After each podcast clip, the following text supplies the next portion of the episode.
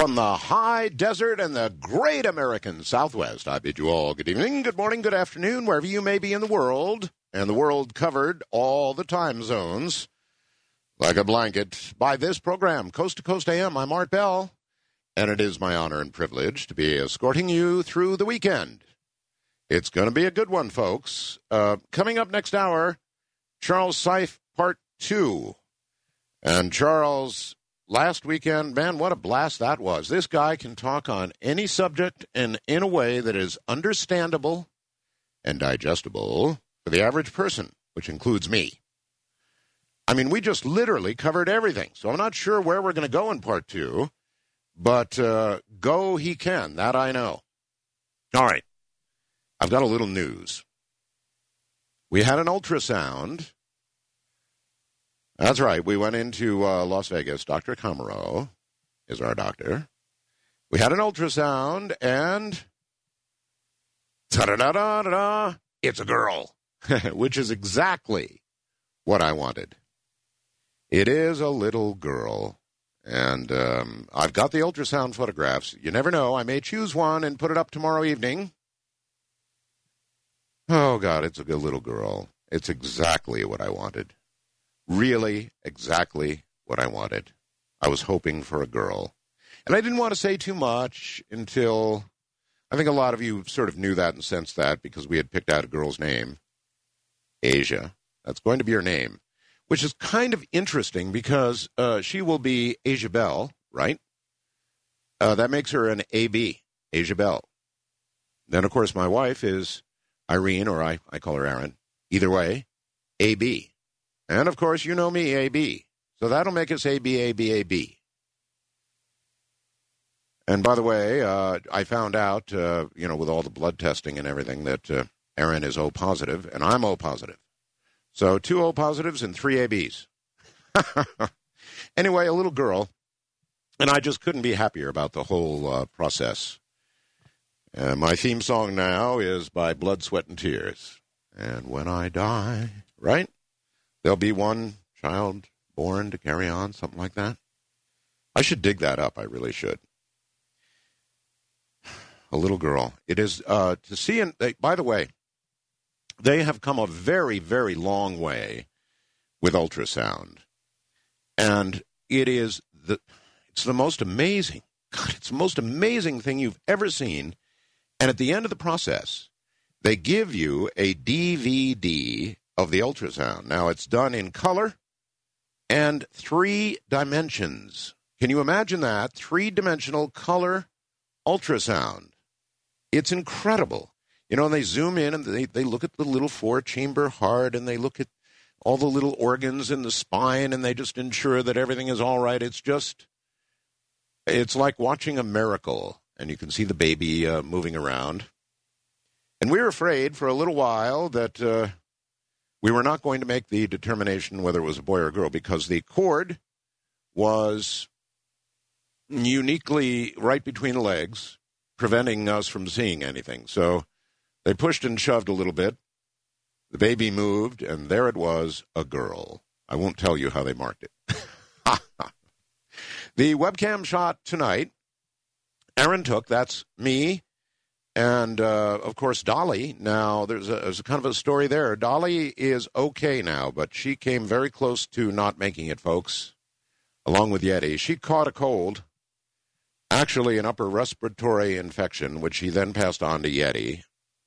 We rushed them both to the vet uh, at the beginning of last week, and uh, they administered shots, and we have been doing uh, two and three times a day of antibiotic by mouth and so Dolly is now back with us, beginning to get perky, running around, eating, obviously back in the world again. And one other thing, if you look at the uh, photograph tonight on the webcam, uh, which is uh, up the upper left hand side of the website, coastcoastam.com, you'll see it says Arts Webcam. Click there. It's kind of a whole new setup. You know, I had uh, I had stuff in this studio room of mine that was probably, not probably, was 16 years old. 16 years old. And so Bill Hickey, an engineer for the network, came up here. I think it was Wednesday. And oh my God, he worked till about 1 o'clock in the morning, then came back the next day. He removed about 13 years of dirt, grime, junk, wires, things that have been kludged together over the last 16 years or so, and uh, sort of redid everything. So thank you, Bill Hickey. What a job. What a terrible. I never would have. Uh, well, the only way to do it was just to rip everything out, remove six inches of dust and dirt, and start all over again, and that's exactly what he did. Looking briefly, because I already ate up a lot of time at the news, it's only worth briefly. Convinced uh, that it is their moment, tens of thousands marched Saturday in an anti war demonstration linking military families, ordinary people, and an icon of the Vietnam protest movement in a spirited call to get out of Iraq. Celebrities, a half dozen lawmakers, and protesters from distant states rallied in the capital under sunny skies, making it easy, seizing an opportunity to press their cause with a Congress restive on the war and a country that has turned against the conflict. Senator, uh, New York Senator Hillary Rodham Clinton blamed President Bush on Saturday for misusing authority given to him by Congress to act in Iraq, but conceded, quote, I take responsibility, said she, for her role in allowing that to happen, meaning her vote. In an interview with the Associated Press, Clinton also said she would not cede black votes to Barack Obama and that she had proven herself as a U.S. Senator in that gender is simply irrelevant. Seven U.S. soldiers killed in Iraq. Always bad news. Iran currently installing 3,000 centrifuges a top lawmaker said Saturday in an announcement underlining that the country is going to continue to develop its nuclear program despite UN sanctions. The lawmaker said the installation is underway at a uranium uh, enrichment plant and it will stabilize Iran's capacity in the field of nuclear technology. Just what we all want. An escaped prisoner who evaded a manhunt across the southeast by stealing, oh, and I've got more on this, three vehicles, including as you know, Crystal Gayle's tour bus. Now, how could he do that? I'll tell you more about that in a moment. Anyway, he's now once again behind bars, but he doesn't stay there very long. Maybe it's a weird winter. Uh, maybe it's just weird weather. Or perhaps the newly Democratic Congress. Maybe it's the news reports about starving polar bears or the Oscar nomination for Al Gore's global warming an inconvenient truth, and I haven't seen it yet. Whatever the reason, years of resistance to the reality of climate change are now suddenly melting away like soon to be history's snows of Kilimanjaro. what a way to put it. I like that. Years of resistance to the reality of climate change are suddenly melting away like the soon to be history's snows of Kilimanjaro. Poetic, but uh, pretty depressing. In a moment, we'll look at some of the uh, remaining news. Well, it's hard to believe, but true. The fugitive parked the million dollar tour bus on the grass at the USA International Speedway at dusk Thursday, stepped inside the front office, and lied through his teeth. He said that he was on the advance team for the NASCAR superstar, Tony Stewart, and that uh, Mr. Stewart was planning a surprise visit and he needed a generator to run the bus. He was calm, collected, wore a Tony Stewart hat and some new white sneakers. What did you say your name was? Track manager Barry Williams asked. Daniel Pitts, said the man. Good racing name, Williams said later, but I just knew something was wrong. Williams called the Florida Highway Patrol. They ran the plates on the bus as Pitts locked the doors and pulled out of the parking lot. Well, lo and behold, registered to country singer Crystal Gayle's uh, tour bus. What are the odds? said President Bill Martino. Turns out, of course, the police in four states were looking for Pitts, whose real name is Christopher Daniel Gay. They say he's a small time criminal who's been making headlines since he escaped from a prison escort in South Carolina on Sunday. Gay's 32 years of age. He was on his way by a private company from Texas to Alabama, where he's wanted for stealing a camper when he escaped in full shackles. That's right, out in full shackles at a welcome center on Interstate 95 in South Carolina. Police say he ran four miles through the woods before he stole a pickup and escaped from 19 officers and their bloodhounds. He drove 300 miles undetected. He then stole a Walmart semi trailer truck from a store parking lot in Manchester, Tennessee, about 70 miles south uh, southeast of Nashville. Uh, the police spotted him again Tuesday evening in Coopertown, Tennessee, where his family lives. Gay led him on a chase down back roads, reaching speeds of 70 miles an hour in a semi, mind you, before he ran the truck filled with about $300,000 in merchandise into a field about 50 yards from the house where his mom lay dying. Abandoning the truck, he ran into the woods and disappeared again. She's at the house where he ran to, said the uh, police chief in Coopertown. His mother is dying of cancer. You can understand why he did what he did, but it's just the way he went about it. He wasn't spotted again until Tuesday when he pulled into the USA International Speedway in Lakeland in the bus belonging to Crystal Gayle. He knew quite a bit about racing, said Williams, who called the Florida Highway Patrol with a plate number when he grew suspicious, well mannered, not at all violent or even weird. Gay, it turns out, has got a long record of stealing trucks and other heavy equipment. He once stole a bulldozer in broad daylight, waved at a police officer as he loaded it on onto the back of a truck. This was not the first time he ran from the law. In 2000, he convinced prison guards in Georgia that he was suicidal, so they put him in a new cell near the door. First opportunity, he bolted.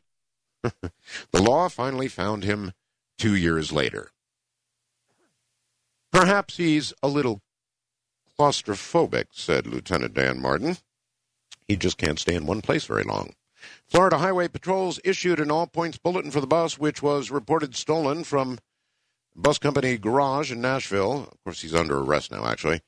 It was gone when the troopers in the area arrived. Now, how hard could it be to find Crystal's tour bus? Hmm? It doesn't say uh, Crystal Gayle on the side or anything. Um, you know, that a lot of people, I'm sure, would try to get her to stop and say hi. Gayle, meanwhile, really wants her bus back. Her crew parked it after a recent gig outside Houston. She needs it for the rest of her hectic tour. She says, We called that old that bus old blue. Old Blue, she told the St. Petersburg Times on Friday from Nashville. It was definitely special. It's my bus. When you go out on the road, it's your home away from home.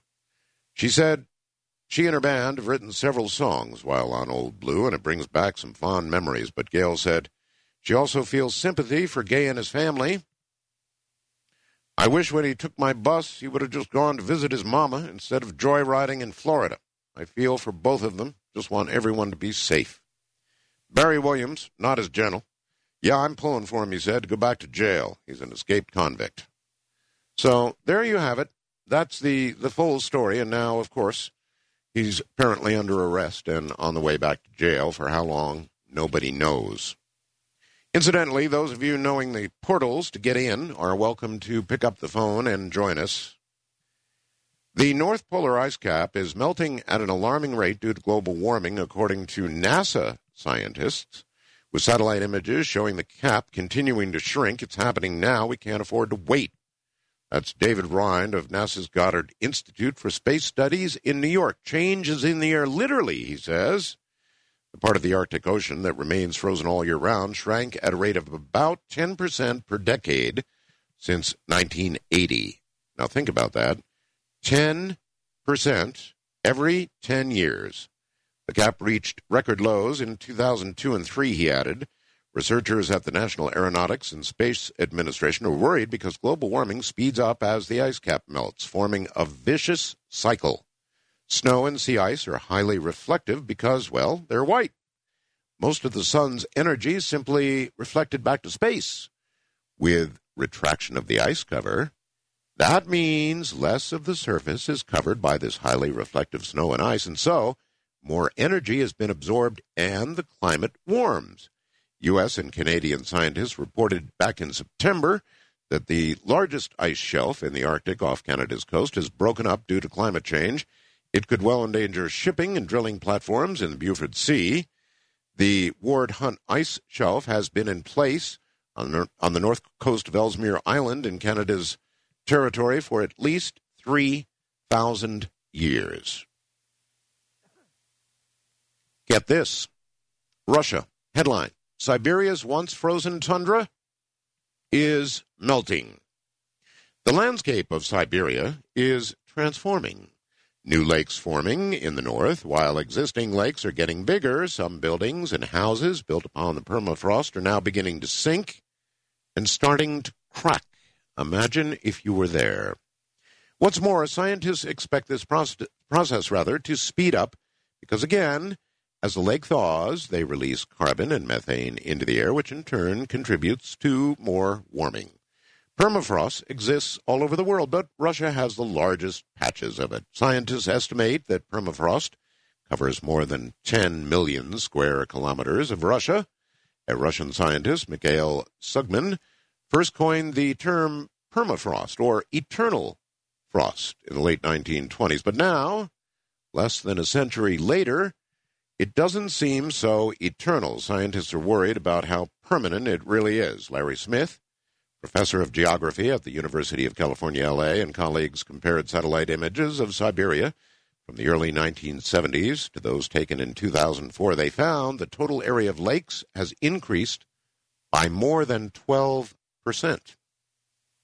If you just think of a deeply frozen landscape, when you first start to thaw it out, it's going to puddle up at the top. In southern Siberia, where the permafrost is more sporadic, lakes are actually disappearing at an equal rate as the permafrost degrades and lake water seeps into the ground. The effects on wildlife are very profound. Birds in the south have to find new areas to raise their young, while small mammals like badgers are now being seen in parts of the north for the very first time. So, the process that we have talked so much about on this program, in fact, really predicted about a decade ago, is now more than well underway. Most scientists now agree global warming is a reality. Now, tomorrow night, we're going to have a gentleman on who questions the modeling, whether it's modeling for global warming, climate change, or, for example, putting nuclear waste in Yucca Mountain, close to me.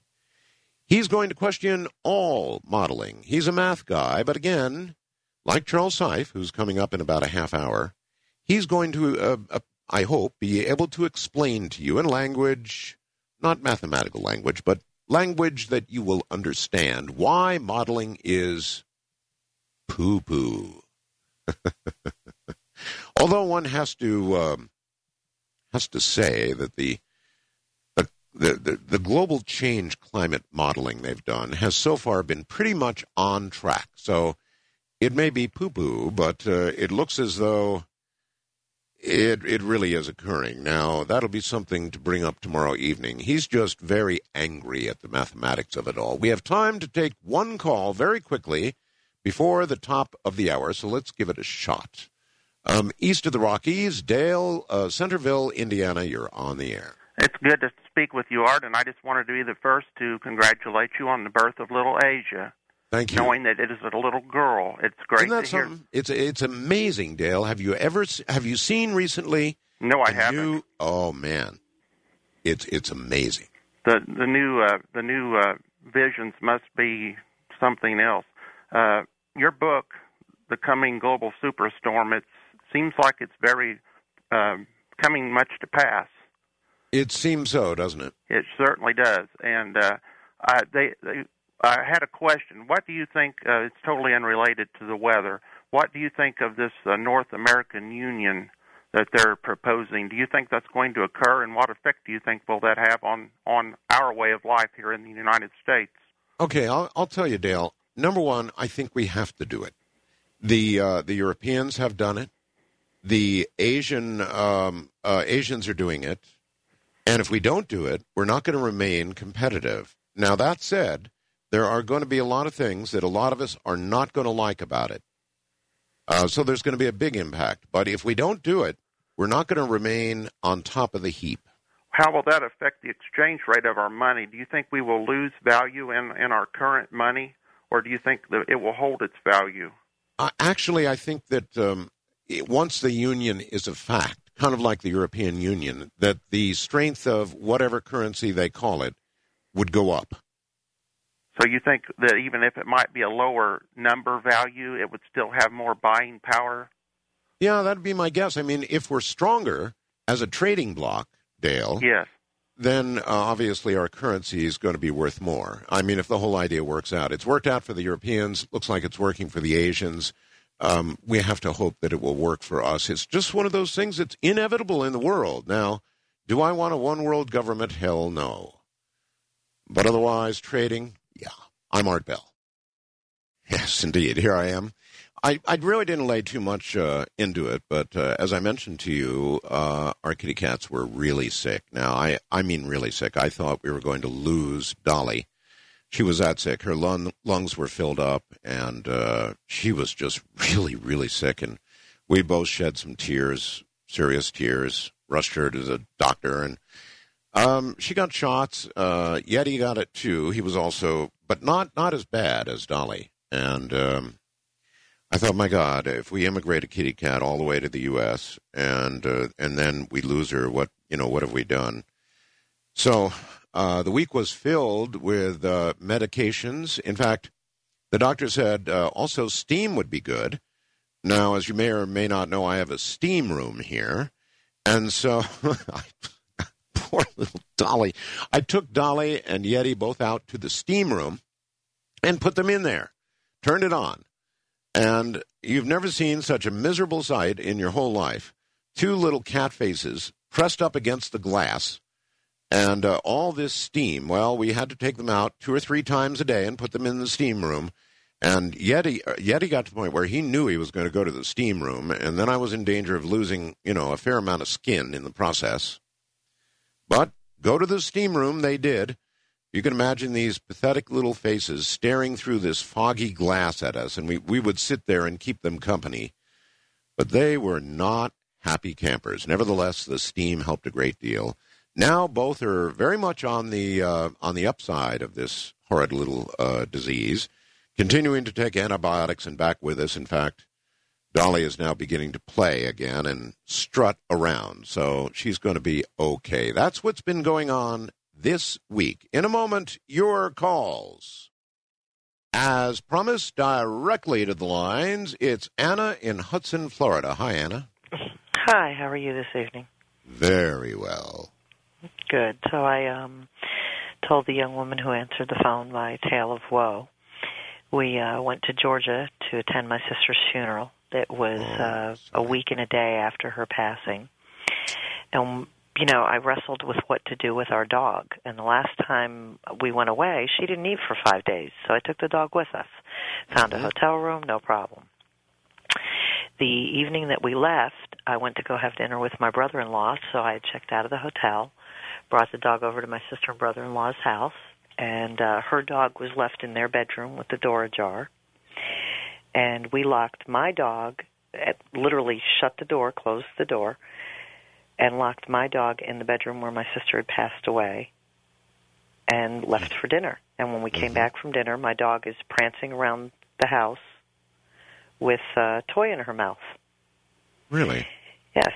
So my brother-in-law says, uh, ah, Maria went and let the doggone dog out. She's probably mad she didn't want the dog in that room. And I said, no, Daryl, your biggest fights with her was really over you locking the dog up. If anything, she would have let your dog out, not mine. so we, you know, we head back to Florida. And actually, before we left, though, my brother-in-law is one of these um, Bible reading, church-going, grace-saying Methodists. Uh huh. So he was really, really intent on getting one thing out of the house that he never wanted in the house, and that was my sister's box of Halloween decorations. Oh. So we stuffed those in the, in the back of the car, and my son and I, with the dog, we take off and head back to Florida. And we get home, and less than an hour after we're home, my dog starts having breathing problems. And while I'm calling to get the nearest veterinary hospital that's open at that hour, my dog passes away. Oh my God. I'm And- so sorry. Yeah, it, it it was actually, you know, losing my sister, we were prepared for that. Coming home and losing the dog, we were not prepared for it. And it's my firm belief that my sister took my dog. Like Why? you know, why would she? Why would she do that? Well, she wouldn't take her dog because her dog would be keeping her husband company. They had no children. But she figures, hey, you know, she's got Steven. Steven has her. I can take. Was this was your dog uh, old and infirm, or what? What? My dog was an eight-year-old German short-haired pointer, Yikes! and she Well, was. as the police always say, I'm I'm so sorry for your losses, uh, plural. mhm. But uh, maybe that's exactly what happened. Who knows? Our you know our animals, my animals, and I'm sure yours are like our children, and uh, and their loss is um, as great as well, not as great, but very close to as great. I, I'm so close to my cats. I mean, I just shed tears and tears and tears uh, for little Dolly. It was so it was awful watching her this last week uh, with her lungs full. She just couldn't breathe. You could see she could not breathe, struggling, and uh, it was just it was horrible to watch. And who knows? I guess something like that could indeed occur. West of the Rockies, Carol in San Diego. You're on the air. Oh, Art, so I'm so excited to talk with you. I've been trying for years. My boyfriend, who I'm sorry to say passed last July, was a big fan of yours, and he got me listening to you. Now I'm still carrying on the tradition without him. Oh well, thank you. And uh, we both know uh, met Shorty in Vista, California, which is about 50 miles north from us, who uh, is a ham radio operator. He said he you know Shorty? You know Shorty. Yes. Shorty and I go back about 20 years or so, actually 25 or 30 years. I'm embarrassed to say this. My palms are sweating. I'm just so happy. if, it was, if it wasn't for Daryl, I would uh, not be listening to you. Well, thank you, Daryl. And um, I don't know. Did you get my email? I sent you an email, a picture of my one-eyed cat. I did. Oh, you did? Yes, I did.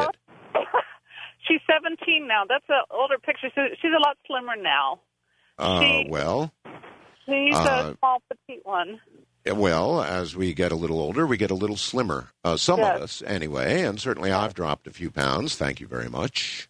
And after Daryl's passing, I had to move back home with my dad because it's very expensive to live here. I mean, we're Daryl and I were both natives, and um, every time I just got off work, and I thought I'd give it a shot to see if I can talk to you. And God help Well, you you have done so. Uh, San Diego is. Uh, thank you very much. San Diego is kind of like a place where they have eternal springtime.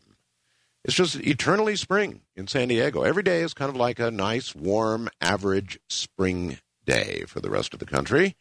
It's just an absolutely beautiful place. And so, of course, property values reflect that.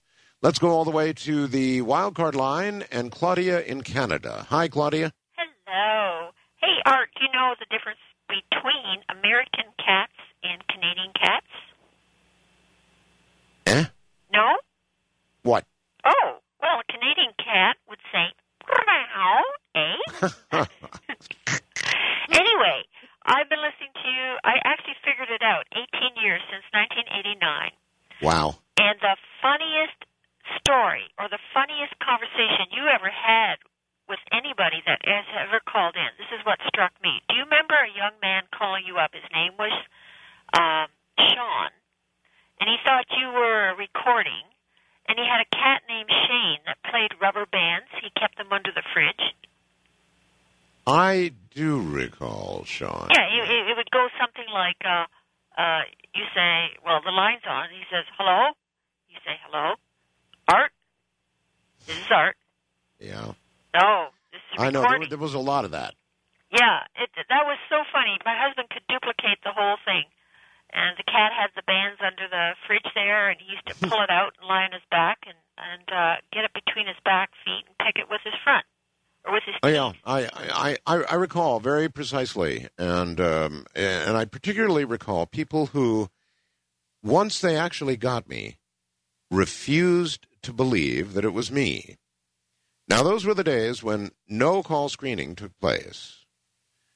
And I think that had something to do with it. You know, when you when when, when you get a call screener, um, you get the screener, and then of course uh, you know you're going to be coming on the air. So when I come on the air, it's not really a surprise. But I used to pick up lines just like that uh, with no notice whatsoever. And so a lot of the people who actually connected with me, because they'd called other talk shows, simply refused to believe that it was me. And no amount of assurance would assure them that it was me. So I, in some cases, I gave up. I just said, okay, no, it's not art. And why is it you want to talk to him anyway? And we'd get into these long conversations about why they wanted to get on the air. And it was all on the air. Uh, it's Fred in Michigan. Hi, Fred. Hey, Art. Hey. I know you're a high tech kind of a guy, as I am too. And um, I wanted to put you um, onto a fellow who uh, actually did the R and D for lasers. He's an ophthalmologist in Texas. Yes. Uh, he he developed the ophthalmology lasers, and um, he had some uh, unresolved uh, physiologic challenge going on that uh, apparently became pretty serious. Ed, or I'm sorry, Art, the, the Russians for their space program developed an electronic instrument. Um, do you want me to give you the name of that? The electronic instrument? Yeah, that the if Russians wish, yes. Uh-huh. called the SCENAR. Well, this uh, ophthalmologist in Texas decided to see what it might do, and uh, it it uh, corrected, transformed, resolved this problem. And when it came off patent, the SCENAR he he sort of upgraded it, et cetera, refined it with his uh, electronics, uh, and this uh, this guy really I won't give out the website, uh, but Thank you.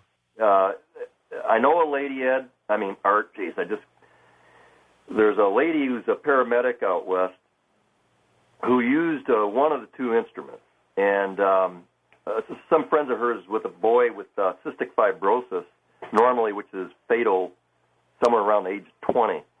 Well, she told me last year uh, the parents gave her the go ahead to see what the technology might do for improvement. Within one month, no more cystic fibrosis problems. Well, it's another it's another kind of miracle story. What what I would ask you to do is email me uh, the information. I'd be glad to follow up on it. But uh, you always have to wonder. You hear these stories about miracle cures and that sort of thing, and I'm I'm sure it happens. Whether you can actually attribute it to that specific instrument or not would require a whole lot more testing and a lot more results. But I'd be glad to look at it. Anything that's new, anything that has a chance of um, uh, really being, you know, a miracle to people with horrible diseases like that. I'd be glad to look into. I hear about a million of those things a year. People email me about all sorts of uh, medical miracles that they've run into and special machines that cleanse the blood and machines that do this and that. Some of them, I'm sure, work. Now, do they make it through the uh, the rigorous testing that's required before anything makes it to market? No, they don't. Are most of them real? No, they're not. Could some of them be real? Yes, they could. All the way to Georgia and uh, Reverend Dane, is that correct?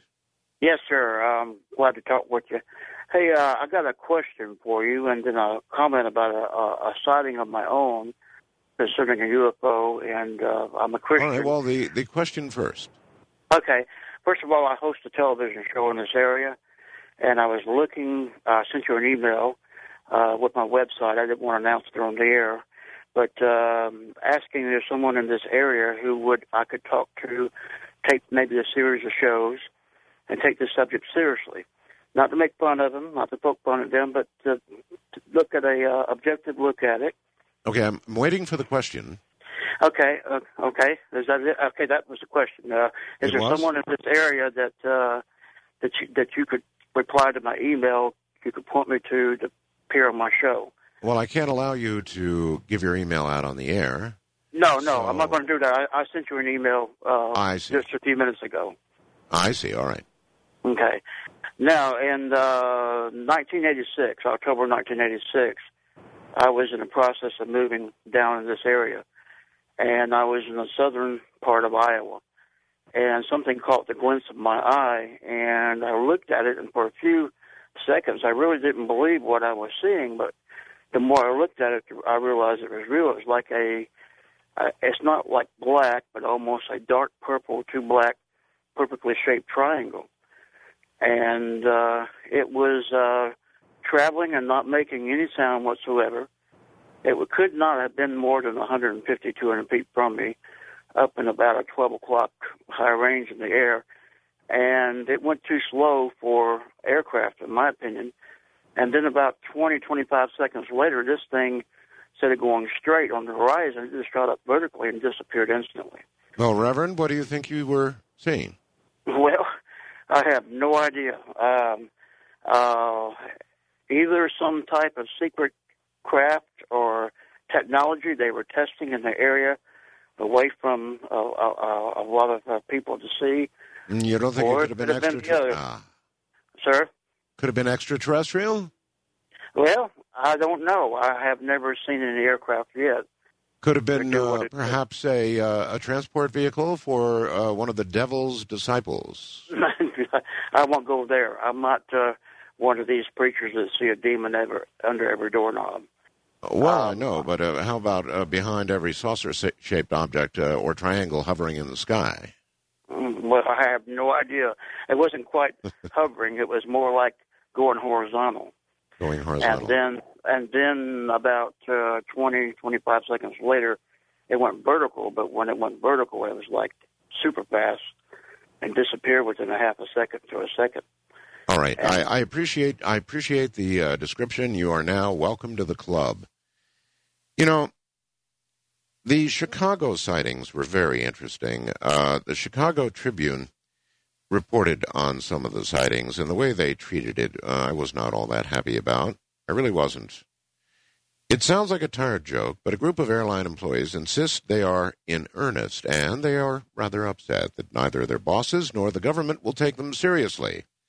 A flying saucer like object hovered low over O'Hare International Airport for several minutes before finally bolting through thick clouds with such intense energy that it left an eerie hole in overcast skies. This is according to some United Airlines employees who observed the entire phenomenon. Was it an alien spaceship? A weather balloon lost in airspace over the world's second busiest airport, a top secret military craft, or simply a reflection from lights that played a trick on the eyes? Officials at United professed no knowledge of the November 7th event, which was reported to the airline by as many as a dozen of its own workers. When the Tribune began asking questions recently, but the FAA says its air traffic control tower at O'Hare did receive a call from a United supervisor asking if controllers had spotted a mysterious elliptical shaped craft sitting motionless over Concourse C of the United terminal. No controllers saw the object, and a preliminary check of radar found nothing out of the ordinary. The FAA is not conducting any further investigation, said Cory. The theory of the sighting was that it was caused by weather phenomenon. The UFO report has sparked some chuckles among controllers at O'Hare. Uh, quote, quoting one, to fly 7 million light years to O'Hare and then to have to simply turn around and go home because your gate was occupied is simply unacceptable, said one controller. Some of the witnesses interviewed by the Tribune said they are upset that neither the government nor the airline is probing the incident in any way whatsoever. Now, here's the interesting line. Some of those who saw the object were shaken by it and, quote, experienced some religious issues over it. According to one coworker, religious issues. Now, that's over simply a sighting. And what a sighting it was at O'Hare. From the high desert, I'm Art Bell. That does sound good, doesn't it? Kingdom of Nye. Well, I did something last weekend that uh, I don't really think I've ever done before. I invited a guest back the next weekend because he was just that good. Charles Seife is a writer for Science Magazine, where he covers physics and cosmology. He is the author of Zero which we're going to talk about here in a moment, the biography of a dangerous idea and Alpha and Omega, the search for the beginning and end of the universe. Prior to his involvement with science journalism, he was a mathematician. He received his undergraduate degree from Princeton and an MS from the Yale Mathematics Department, so he knows what he's doing. In addition, Charles attended Columbia Journalism School and is a member of the National Association of Science Writers. Now, this is but one of about a million emails I received after that visit. Oh, my Lord. Charles Seife was so exciting I could barely contain myself last week, and all that marvelous quantum stuff and all that it implies is also my favorite thing in the world. There it was, almost 4 a.m. here in Chicago, and Seife and that final caller were communicating with each other, and I loved it. Woke me right up again, damn it. I got so excited about the whole situation, I was ready to dash outside, jump up and down, run up and down my alley, which would have been pretty much out of the ordinary because not only was the weather freezing and snowy, but I was in my nightgown. So you get the idea, right? People just wrote rave reviews about last week's show. So in a moment, Charles Seife, part two. Charles Seife, welcome back to the program. Thank you so much for having me back. It's a pleasure. All right. Um, I don't know where to start. I mean, we covered the universe last time, but but in a way, I do know where to begin. At the beginning, uh, Alpha and Omega, the search for the beginning and end of the universe. Let's talk about the beginning of the universe uh, for a moment. Nobody seems to know really. Um, I, you know, I have people tell me, well, it all began by something smaller than a quark turning into everything that now is, all the uh, suns and the planets and the everything from something smaller than something we can't even truly prove exists yet. It doesn't make sense. No, it doesn't. It doesn't. And there is so much that scientists don't know about it. Um, what they do know is, uh, as far as we can tell, um, 13.7 billion years ago, um, plus or minus a couple of hundred million years. And that's actually a small uh, time frame in, in, in cosmological times. Um, something happened that created the universe. And within the first few seconds after that, all of uh, the matter uh, was created. Um, after a few minutes, all of the atoms uh, were created. And after about uh, 400,000 years after that, um, uh, light was released, and the universe really began to take on the characteristics that we know. But really, um, beyond that, there isn't much known. And uh, science, one of the biggest issues is what happened before, in the very first instance, after the universe was created. And well, going back. All right, you you told us clearly last week, and honestly, and in a straightforward manner, you don't believe in God, and that's fine. Um, most of the scientists and doctors I talk to don't, but um, you know, it seems so godlike that instant of uh, creation that we really no scientist can answer how that could happen. It seems so out, so far beyond us that it's very godlike. It does. It does, and and, and it, it it is a mystery that I mean may be beyond the reach of science forever. Um, they keep trying and they keep pushing back our our window, our, our range of knowledge. Um, there's a accelerator that's um, in Long Island, uh, RHIC, the Relativistic Hadron um, Heavy Ion Collider, mm. which takes atoms and smashes them so hard that it's equivalent to the universe a few microseconds after the Big Bang. So they're beginning to understand the physics in that realm shortly after. But you know, pushing those extra microseconds is the biggest mystery out there. And of course, uh, when there's mystery, I mean, it, it, if science doesn't have an answer, um, speculation is, is all that there is. So, those who say God, you know, there could there could be there could be intelligent design. Uh, do you do you allow for that possibility? Intelligent design uh, uh, without using the word God. Mm-hmm. Could there be intelligent design? Well, uh, I personally, again, I, I don't believe in this, but I, you know, there is no way to exclude an intelligent designer that is um, someone or some power which has created the universe. Um, that's, of course, a different issue than intelligent design versus evolution. Uh, but the idea of an intelligent designer is not incompatible with science. And there are very many very good scientists who believe very strongly uh, that there is a cosmic consciousness of some sort. Well, if we don't blow ourselves to smithereens, uh, Charles, isn't there some chance that in the far distant future, so far that we can't even see it right now, we we could be designers. Absolutely. Some some speculate that we already are. Uh, every time one of those uh, heavy ion collisions occurs, it's possible uh, that we're pouring energy and creating baby little universes that we're unable to see. Well, there you are.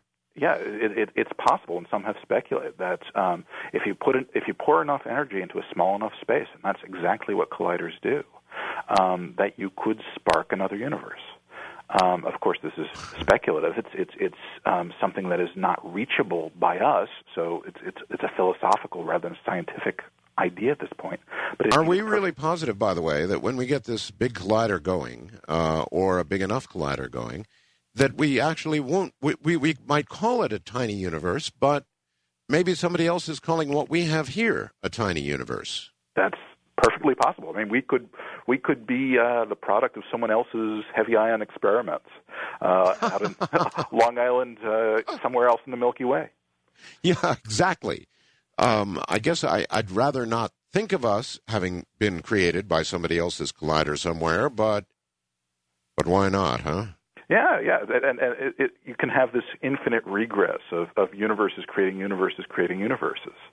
Um, who knows? I mean, if if if we are creating big bangs in other universes, then they perhaps evolve to the point where they create universes also. And See, I want to be more than that. I want to be more than somebody's experiment, but it certainly is possible that that's what we are. Absolutely, it is. It is possible, and in fact, uh, in some ways, thinking of that uh, could get rid of some of the problems. For example, if, if one of the big questions, and we, we talked a little bit about this uh, last week, is why is the universe um, so um, well prepared for uh, life? I mean, in, in, some sense, that the universe has to be uh, there, there's just tweaking the properties of the universe a little bit would make it incompatible with life as we know it. So why is it that the universe is so finely tuned, as they say, um, to for life? And it could be, you know, if life is created by life is created by life, then we're mm-hmm. just copying these things ad infinitum, the, the, mm-hmm. the, the, constants of nature that make life possible. So the answer, where, where did it come from? Well, it came from the previous universe that has life in it. So I, I guess you would say that uh, the only real opportunity that you would believe that we have for immortality would come from science. I would say, yeah, in, some sense, yes. Uh, that that at least science is going to look at where the immortality lies, and I believe um, that our immortality lies in information in some sense. And yeah, here we are, right back. And that, that was kind of the core and the center of what we did last weekend was information. So, do you do you look toward, for example, uploading brains uh, someday? In other words, taking a human brain taking all the information in that brain and and either I don't know downloading and then uploading to some kind of really good processor? It, it's certainly possible. Um, Hans Moravec, um, for example, a computer scientist and, and philosopher, thought of the idea. Imagine if we have uh, a technology, and it's not so far off, where we can have a piece of silicon imitate a brain cell that acts mm-hmm. exactly like yes. a brain cell. Yes. Imagine taking, you know, taking open someone's head and replacing the cells one by one with silicon. The brain would, at no point uh, would the person whose brain is being replaced notice because you know one brain cell doesn't matter all that much for consciousness. Right. At some point, everything will be replaced, and the person's brain will be silicon. And that person would then be aware. That it, person would be uh, it, well, what would they be? I, I, I wonder. I, I, they they'd be aware, but they they wouldn't um, they wouldn't have a body anymore. Well, what what is uh, consciousness is a, is a central issue. I mean, do you need to have a body, or is a simulacrum of a body necessary. I mean, if if your brain is fooled into thinking that there's a body, um, how is there how is there any difference from actually having a body? It's, it, we're getting into this matrix idea. Um, our brains receive sensory input from nerves that go down our spine and, and into our extremities. And if you had a uh, device that gave electrical impulses to the spinal cord in the right ways, uh, our brain would think that our hands are receiving input and our hands are moving and touching Right. something. But Uh, they but- wouldn't be, though. I Yeah. mean, it would all be simulation. But here's another idea, and this comes from a recent book I read, Mhm. and that would be why not uh, keep essentially a recent record of yourself, kind of the way we we copy a computer's memory and we have a backup just in case, right, of a system crash. Mm-hmm. So why not keep a copy uh, a month, no more than a month old, let's say, of all the information in your brain, and then if you die, well, we are pretty close to cloning, right? Yes. Yes. So that if you die, you just take that month old information at the most and upload it to the new body. That's entirely possible. If if it is classical information, if there is some quantum nature to the brain, then it's impossible to make a perfect copy. And so it could be that your backup has some errors or some difference uh, with your your true self can't be cloned.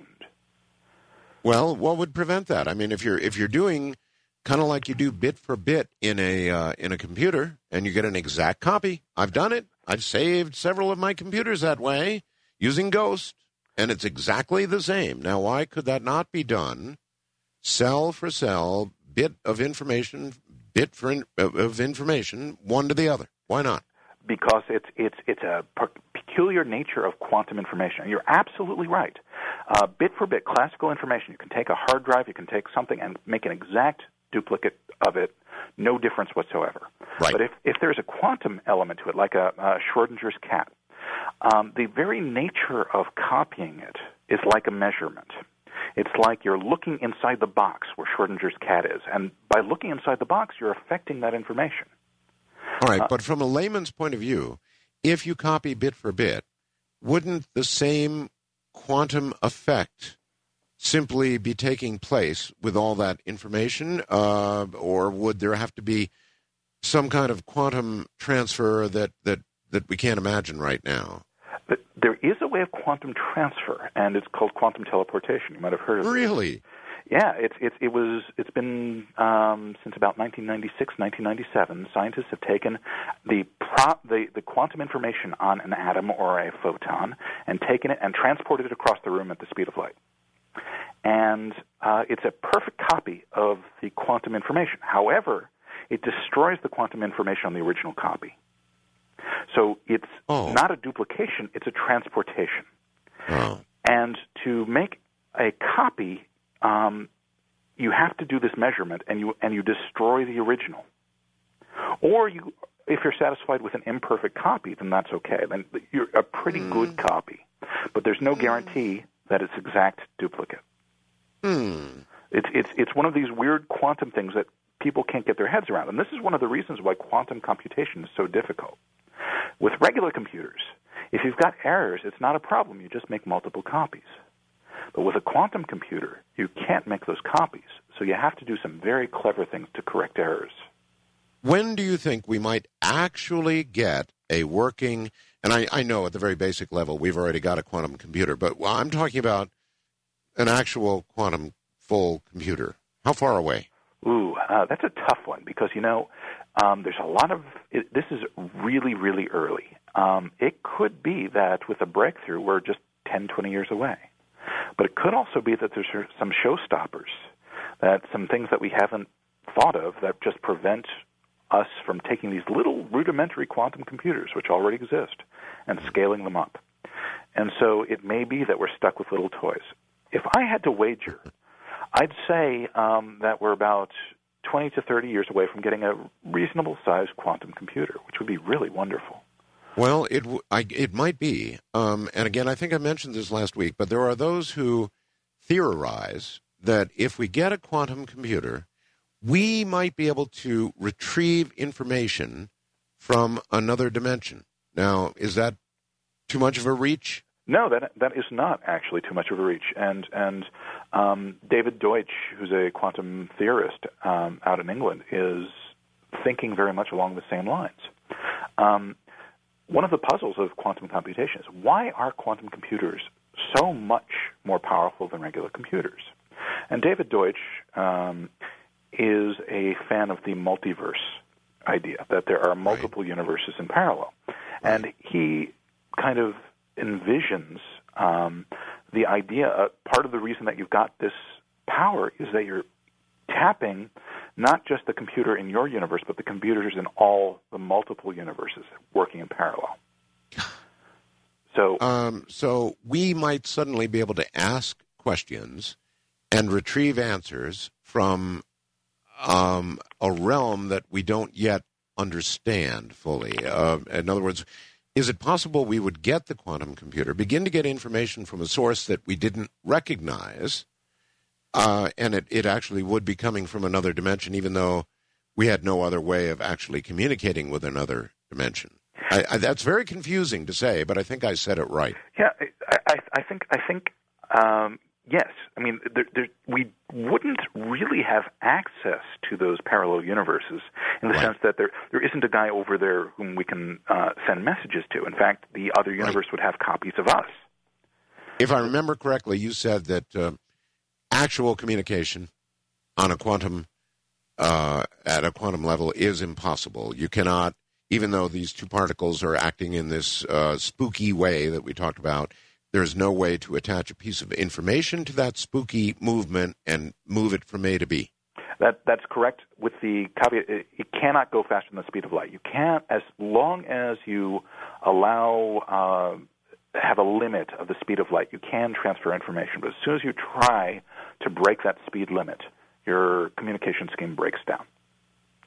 Uh, for example, quantum teleportation, the idea that you can transport something from point A to point B and do it uh, the, the speed is limited by light. You can only do it as fast as light because you need to send a photon or a bit of information from A to B to reconstruct that quantum state. So there is this natural barrier that no one can get around. That even though you can kind of, in some sense, send things superluminally faster than light, it carries no information. And okay, so, so so then if we had a quantum computer mm-hmm. we might be able to go to this uh, mm, this this Google in the sky and retrieve an answer or retrieve information. Or, or uh, did I just destroy my own argument? In other words, no communication. we try again. I'm, I'm trying to imagine that we could get some information that would come from another universe. And I think you sort of said yes to that. But at the same time, you're saying information can't flows. I'm confused. It, it, it, it's extremely confusing, and uh, yeah. it, it, it, a lot of scientists are, are just completely rejected outright. But the idea is that even though we're not able to send messages back and forth, we're yes. able to tap the resource. So uh-huh. it's, we, we can use it as a resource, but we cannot kind of send messages. So for example, we could make an inquiry about uh, the conditions inside a black hole, and we might get an answer, but we wouldn't know where it came from. Uh, we we wouldn't know. We would have an answer, but we wouldn't know it's the right one, perhaps, and and uh, that that's even more complicated. it is. All right, all right. Charles Seife, stand by. A lot of ground to cover. He's quite a guy. Charles Seife, I'm Art Bell from the High Desert. Charles Seife thinks information uh, virtually does not die. It may scatter, it may do a lot of things, but it doesn't die. He thinks it virtually turns biology on its head, that it's all about information. And the only way that information actually could be destroyed would be to encounter a black hole that would, I guess, take information the way it takes light and simply absorb it. In a moment, much more from Charles Seife. Charles, you remember uh, Dolly the sheep? The cloned sheep, do you remember? Yes, yes. Okay. Uh, uh, at a Roslin Institute. I think uh, Dolly, wasn't there something about Dolly suddenly getting old? I don't know about Dolly herself. I, I, um, I, you probably are correct because I know that there have been aging issues with clones. Yeah. That some of some of the um, clone cows wind up bigger than the originals. Um, Hmm. And uh, yes, I, I, I, I think that their telomeres, the the ends on their um, Yeah, that's it. uh, the, the, there's these little safety tips on the end of our uh, DNA strands, and, and I think they're shorter for Dolly and clones. And clones. Uh, so Stella in Asheville, North Carolina asks if you die, then upload the saved info into a new clone body, would you only live until the same time, then die again? Well, it, I guess it depends on the circumstances of your death. if, if you're Yeah. if you got hit by a bus, uh, probably not. But um, I mean, that's that's a very good question. If in fact there is a programmed death, um, and there is certainly programmed death on the cellular level, and in some sense, cancer is a failure of uh, it, it's it's a death that comes because of the shedding of telomeres. It's possible that you would die in at around the same age in a similar way. Um, Is is that really what causes cancer? You think is uh, these telomeres uh, simply coming to the end uh, like a candle burning down? In some cases, I think that is the case. I don't think it's all cases, but um, what happens, at least in some lung cancers, I know um, that there. What happens is that the end caps kind of wear off, and the uh, chromosomes get sticky at the tips, and they kind of stick together.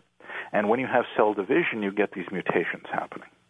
And in addition, you've got a couple of um, issues that block this programmed cell death called apoptosis. And the combination of uh, no cell death and uh, sticky telomeres kind of causes cancerous mutations. But uh, I'm a physicist. Uh, I, I write about physics, not about biology, so my my expertise is a little bit limited in that area. Do you think we're slaves to our genetic information? In other words, um, I I know that it's very strong, and I've always wondered whether we're sort of marionettes dancing to a preordained tune. We we are in some very fundamental level. We've been hijacked by our genes. Um, for example, uh, our genes are doing things that are bad for us, or that that have nothing to do with our survival as organisms. Uh, we are riddled. Our genetic information is riddled with junk uh, that uh, from invaders that hijacked our organism. Uh, for example, um, there are viruses called uh, human endogenous retroviruses, HERVs. And these are organisms that way back when, even perhaps even before we were humans, but certainly in the dawn of humanity, infected us and inserted their information into our DNA. HERVs. HERVs, Any idea what that stands for? uh, human endogenous retroviruses. You said it. and um, they uh, it, these are primordial viruses, and we produce proteins for these HERVs, even though they don't serve our purposes at all. And so we are really enslaved that these HERVs cause us to do their bidding, whether or not we like it. How much bidding? In other words, how much control? it can be huge. I mean, uh, Oh. if you think about it, um, from a from a classical biological point of view, um, if uh, an ant, uh, most ants are useless uh, genetically. These are sterile female workers. As you know, an ant is a colony where you have one queen Right. who is laying all the eggs, and the rest are slaves that are busy toiling and, and doing work and dying without ever reproducing. So, from a Darwinian point of view, how are these ants successful if they don't pass their genetic information on to the next generation? They're not. However, right. the reason they do that is because their genetic code tells them that that is the thing to do, and their genetic code tells them that that is the thing to do because the genetic code is also operating in the queen. And so the genetic code has made the queen genetically successful and basically uh, left all the workers in the dust because it doesn't matter to the gene whether it gets propagated through the individual ants or through the queen. It wins. Yeah, but still, they, they had a purpose. The workers have to be there. So they did accomplish, in a sense, their purpose, or are you saying the They only valid purpose is to is to genetically multiply? Yeah, they they accomplish not the purpose that's in their best interest. They don't reproduce.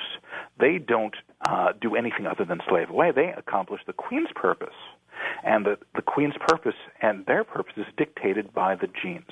The genes want to reproduce, and this is this is of course personifying genes. They don't have will, but you, it, it, you can think of it as the genes have this great desire to reproduce, and they will use any means that they can to reproduce.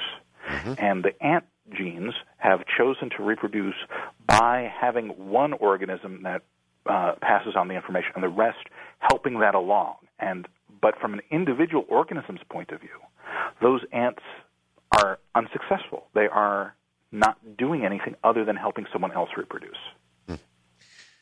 which in itself is sort of a purpose. Um, okay, we have mapped the human genome. We did it faster than anybody thought we would do it, a lot faster. And so now we know about the human genome. Um, and we have this junk DNA, which is in itself, I guess, a, a topic. But how, how long, uh, Charles, before we can take this map that we now have and begin to modify genetic structure to, well, I don't know, uh, for example, um, have longer telomeres or turn your brown eyes blue or whatever it is. In, in other words, we can do almost anything if we can manipulate that which we have now mapped, right? I think we're, we're definitely uh, we can do some of those things now.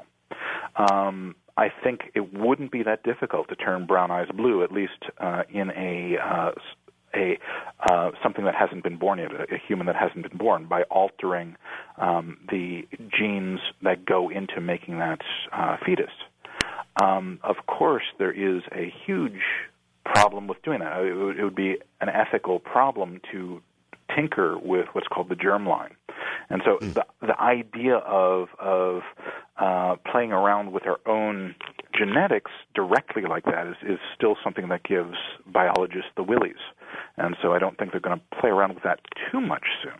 Well, it gives me the willies too, but there, there are so many possibilities. You know, curing disease, Mhm. for example, a very serious, fatal diseases can be cured by genetic tinkering, correct? Absolutely. However, at the same time, how do you decide what a disease is? For example, there's been a news item in the past month or so about uh, pinpointing genes that seem to indicate homosexuality. Really? Is that a disease or not? And the question is, is different people have different point of views. And to some Uh-huh. people, what would be a cure that helps people and cures homosexuality, to others would be anathema and a horrible thing that would destroy uh, free will and uh, a a um, valuable uh, facet of humanity. Well, you've got to ask though: Do we do we have free will anyway? If uh, if, for example, we are going to become gay, like it or not, then where's the free will in that? Well, there's there's always free will in your action, and also there's a matter of degrees. But yeah, you're absolutely right. I, I Oh no, I disagree. I, how can there be free will if you're not if you're a man and you're not attracted to women at all? Mhm. You're attracted to other men.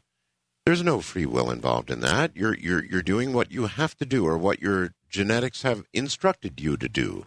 That's that's absolutely correct. Although you know, it's it's uh, some people have been able to live with celibacy uh, despite the urges that push them uh, in one direction or another. And so Well, no no joke here, but what fun is that? It's, it's Uh, I agree, and I, I mean, I, I, I think that it, it's it's a horrible thing to deny uh, who you are, but yes. um, uh, people have done that because they're ashamed or they're afraid of what they are. Yeah, of Um, course. So you're telling me they've actually come upon a gene uh, that they ascribe to homosexuality. That that's at least the way the headlines put it. I think it's a little more subtle than that. That I, I think there are genes that have a role in sexual preference. And um, looking at Huh. genetics is a little too deterministic as a danger to say that there is a gay gene, but I think they're they are probably closing in on certain genes which cause which directly or indirectly um, cause certain preferences. So Okay, that you know that would be a big problem. Let's say they proved that homosexuality is a genetic predisposition. Absolutely. They prove it. Well, look at the Bible, Charles. The Bible it says terrible things about uh, homosexuals, uh, stone them, or whatever it is it says about uh, homosexuals. Um, it's against God's will and all the rest of it. Well, let's think about this. If they prove that it's a genetic predisposition, that would mean, if you're a believer in the Creator, that He created some people with a genetic predisposition to homosexuality. Uh, but then uh, it's God's word that that's a sin. That's so, right. I mean, that, that'd be a big problem. It's a huge problem. But if you think about it, it's not that different from uh, classical Christian thought. Is that we are disposed towards sin just by our nature. We we are born with original sin. That's true. So uh, it, it's not that different from our the burden that we all carry, at least from traditional Christian thought. So it's uh, just that uh, God would have laid a, an incredibly larger burden on some than others. That's absolutely correct, and it seems unfair. but uh, I don't think very many um, believers would say that God is fair on that level. But, you believe that, and I said this at, at the beginning of this segment. You believe that information, virtually short of a black hole, doesn't die. Kind of, kind of like uh, energy is said not to, to die. You, you think the same of information. Is that correct? That's correct. That's correct. Um, energy can't be created or destroyed out of nothing. And similarly, information can't is, is something and it can't be destroyed. Nature loves to dissipate information and spread it out throughout the universe and make it inaccessible and make it hard to reach. But it doesn't evaporate. It doesn't disappear. Even the act of erasing a bit on your hard drive takes energy and it heats up the hard drive and it heats up um, the universe around. So that information kind of spreads out in the heat and the radiation. So, in theory, if you had a machine that collected all of that heat, you could reconstruct that bit on your hard drive. All right. I cannot recall who it was, but there are a number of scientists who believe that everything, like my desk, like the window, windows are particularly good at it, and other inanimate from our point of view objects actually collect information. Now, that's pretty far out, but uh, there are those working on this that that, that you know, you know, that joke about if this bed could talk, right? Mm-hmm. Maybe one one day the bed can talk. Is you imagine that could be true? I think I think in a literal sense it is true. I think that information is coming from everything and dissipating throughout the universe. And uh, it, it strikes. I mean, it, information uh, about our discussion is, I mean, is hitting uh, my coffee table, and it is exactly. affecting the coffee table on some level. However, uh, since nature likes to dissipate information, make it inaccessible, just because it is affecting the coffee table, and the coffee table, in some theoretical manner, is containing all that information, or uh, some of that information, it doesn't mean that it's accessible to anybody. Of course, um, it on, on, a, on a greater level, if, if you think of a computer or a, a sentient object uh, or, or, a human as an information processing something that takes and processes information, um, I think everything in the universe processes information on a very low level. Hmm. So, if we had a, a good enough collection device, it may be that at some level everything that uh, is exposed to information does, in some way, some very hard to define way, uh, keep that information. It, it, might be able to be retrieved someday. That's that's absolutely right, and um, it, it, it, it's a it's a hard concept, but the the idea that nothing is destroyed, everything is there somewhere. That um, every every bit of information that we have in our bodies is going to survive past our death. It may be gone in a sense that it, no one will remember it, no one will be able to access it, but it is still fundamentally there until the end of the universe. When you look, Charles, at uh, all the weirdness in the world, and on this program I deal with that. I deal with people who see ghosts, they see apparitions, they see things like Bigfoot, they they see all kinds of things, and I suppose in a lot of cases, you can just write it off as, uh, I don't know, somebody who had uh, uh, too much to drink or a million other causes. But some of this stuff, Charles, it really seems to have basis in reality. And I wonder if um, another universe, another another universe is occasionally accessible in some brief, strange way, and if that could account for some of the things that we deal with on this program. Well, that's that's a that's a really interesting thought. Um, you know, it's from the parallel universes that we're talking about with the multiverse. Um, the accessibility is so limited that I mean the the the the reason that quantum weirdness is so weird is because of this interaction of universes. But as soon as you mm-hmm. get to a large scale, then things don't behave like quantum objects anymore. They behave classically. So large objects can't have this multiple universe access. However, I mean, it, it, is on a probabilistic scale. I mean, it's very, very unlikely, but you can't absolutely say no. Um, what what what separates us from uh, adjacent universes? What actually? How how can you do? How would you describe that separation? It's it, it's um, there's it's there's no really good metaphor. I like to think of it as we are actually in all of them at some points, and these universes are splitting away from us. And when the universe is split away, we are carried along with one universe, and there's another copy of us that is carried away in another universe. Hmm. So that um, is, that is such a hard concept to swallow. It, it really is. is. It is. It is, and it's it's even though it really, uh, if you accept this multiverse idea, it solves a lot of the puzzles of quantum mechanics.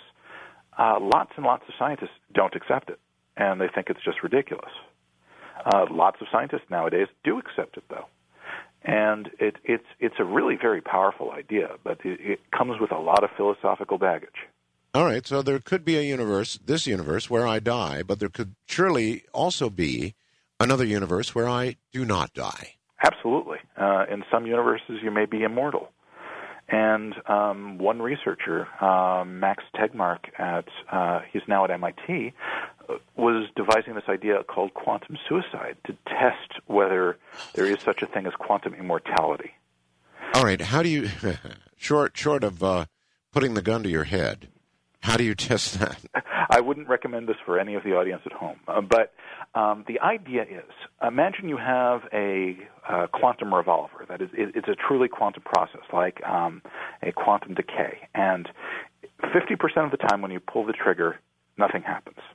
And 50% of the time, it shoots a bullet. So it's a yes. quantum trigger. And um, you put it to your head, and you pull the trigger. All right, all right. Hold it, hold it right there. Sure. Hold it right there. That's a good place to hang everybody up. You've got this quantum revolver, and one chamber has a bullet, the next chamber doesn't, and you pull the trigger. When we get back from break, we'll find out what happens and how you prove there might be another universe, or maybe you don't. I'm Art Bell. It's uh, kind of, I guess, the quantum uh, equivalent of flatliners. Remember the movie Flatliners? The uh, the people, the college students who decided that they would induce a flatline to essentially prove that there was another, you know, life beyond life. So many people have come back with stories about going to the light and meeting their relatives and all the rest of it that they took the ultimate step in the movie not recommended at home, but they actually medically induced death and then brought themselves back or had, had their uh, colleagues bring them back in order to prove there was something after life. Well, Charles Seife is talking about some sort of quantum suicide. More about all that as we pull the trigger in a moment. By the way, uh, just very quickly before we pull the trigger, um, I I've had a million emails from uh, other Americans who have married uh, Filipina gals, and Well, there is something you can do, and I thought I would pass this along. You can go direct, uh, for example, DirecTV, a satellite provider, and they have what they call international service, which is absolutely amazing. We are able to receive the the main Manila television networks, Philippine television networks, here in uh, here on the desert. we get them just fine. In fact, reception may be a little better than it was in Manila. In addition to that, uh, 101.9, uh, our favorite FM station in Manila, also comes along with the deal. So we took a little C. Crane FM transmitter, hooked it up to the TV audio, and even uh, or the satellite receiver audio. So even when the TV is off, you can turn on radios around the house, and there's my wife's favorite radio station from Manila. What a world! And in this world, we're now going to pull the trigger. Uh, Charles, we've got this gun, one uh, with a real bullet, one chamber with a real bullet, and the other with a quantum bullet or nothing. It's it's nothing, and there's a 50-50 chance every time you pull the trigger. There's a 50-50 chance that it goes off, and right. there's a 50-50 chance that it doesn't. Right. So, imagine uh, a brave soul sits and puts the trigger, uh, the gun to his head and pulls the trigger. Mm-hmm. This is a quantum gun. So it is like making a measurement on a Schrodinger cat. That um, the Schrodinger cat either lives or dies depending on the measurement. Similarly, the gun either goes off or doesn't depending on the measurement. Mm-hmm. In the multiverse idea, uh, in one universe, the gun goes off, and in the other universe, it doesn't. Doesn't. But So- from, from the perspective of the guy pulling the trigger, maybe the gun never goes off. That's right. Every time he keeps pulling the trigger, and every time the universe splits. And in one universe, the uh, one guy dies, and in the in the other universe, he survives. So in Do not try this, folks. Do not try it. Yeah, it, it, it, it keeps pulling and keeps pulling, and keeps pulling, and after ten tries, there's only a one in a thousand chance that it goes click, click, click, click, click, click, click. But that person in that one universe, which is safe, is sitting there and saying, "Hey, I'm still alive. I shouldn't." be." Right. Right. And so he'd be convinced, you know, this multiverse idea must be right because I'm in the universe. That uh, it wasn't a problem. I mean, you can pull it uh, 20 times, and there's a one in a million chance that the person survives. And in that universe, where he's sitting there looking at that gun, it says, you know, this multiverse idea must be correct. It went off. Um, yeah. It went off, and and he just never knew it. It he's now in another universe. Yeah, uh, the, for for the the, the unlucky uh, people who who have the the gun go off, they it, they don't matter since they don't have consciousness. They can't think. Huh. So the one thinking being is convinced that there's a multiverse. The only problem is he can't convince anyone that the multiverse idea is correct because the people in the other universes still survive. In most cases, the guy is lying there crumpled on the floor. Um, and so if he tried to convince somebody, he'd seem crazy. Yeah, yeah. It's, it's, and that, that brings up a, a, a question that Barbara in Hollywood uh, asked. It's kind of crazy in itself, but could multiple personalities possibly be the result of multiple universes, places that are similar to ours, but where we're totally different personalities in each of them? And some of us tap into these parallel universes, and others don't, and we look at them as crazy. That's a really interesting idea. And in fact, some some researchers actually think that there's a quantum nature to the brain. Um, that um, the reason that um, consciousness kind of seems to you have these ideas that are nebulous and all of a sudden gel um, is the idea that there is a quantum nature. That is, it's like every time you think that there's there's these quantum processes that collapse, like these Schrodinger's cats. Um, I tend to think that those ideas are wrong, but serious researchers think that there is a quantum nature, and Sir Roger Penrose, for example, has floated this idea. I don't think he would go as far to say that um, multiple personalities um, are a function of this quantum process, but it, it's, it's kind of fun to think about. Well, uh, if you go into a mental institution, uh, Charles, there are people seeing things, talking to uh, people, and hearing voices that the rest of us don't hear. Now, I don't have a lot of exposure to that, but I do have a lot of exposure. You know, I'm a cat guy. I have cats, Mm-hmm. three of them. Cats clearly see things that we don't. Now, maybe they're making them up in their little brains, but I can assure you they're seeing, or they think they're seeing, things that we do not see. Now, maybe their brains are operating. Uh, a lot of people talk about, when they talk about multiple universes, Charles, they talk about vibrational levels. Does that mean anything to you? Vibrational levels um, is you do have vibrational levels in um, quantum String theory. Yeah, and, and string theory. The, the idea is that um, something can vibrate only in certain frequencies that cause a standing wave, and because of this, uh, you get a quantization. That there's there's only certain allowable levels, and you have to jump between these levels if you're going to switch frequencies. All right. Uh, yeah, All so right, I'm, I'm going to try something out really weird on you. I, I didn't mean to interrupt you, Mhm. but uh, I want you to consider this. Mhm. We now, in the last, um, I don't know how long, 20 years, 15 years, uh, there's been uh, finally just about a computer in almost every home. Mhm. In my home, there are many, many computers. Now, if you sit, sit at a computer and, for hours every day, you're exposing your your your eyes and your brain, therefore, to a certain refresh level, whatever ref, refresh level you've got your computer set at. You're exposing yourself to that. Now, this is a little way out there, but we had this big discussion about something called shadow people on this program. Uh, that that it's kind of a silly term, perhaps, but these beings that people see, uh, kind of in their peripheral vision, you know, flitting little images of something rushing by that people can't quite make out, but they see it in their peripheral vision. Now, this is something that's come up in recent years since the use of uh, computers.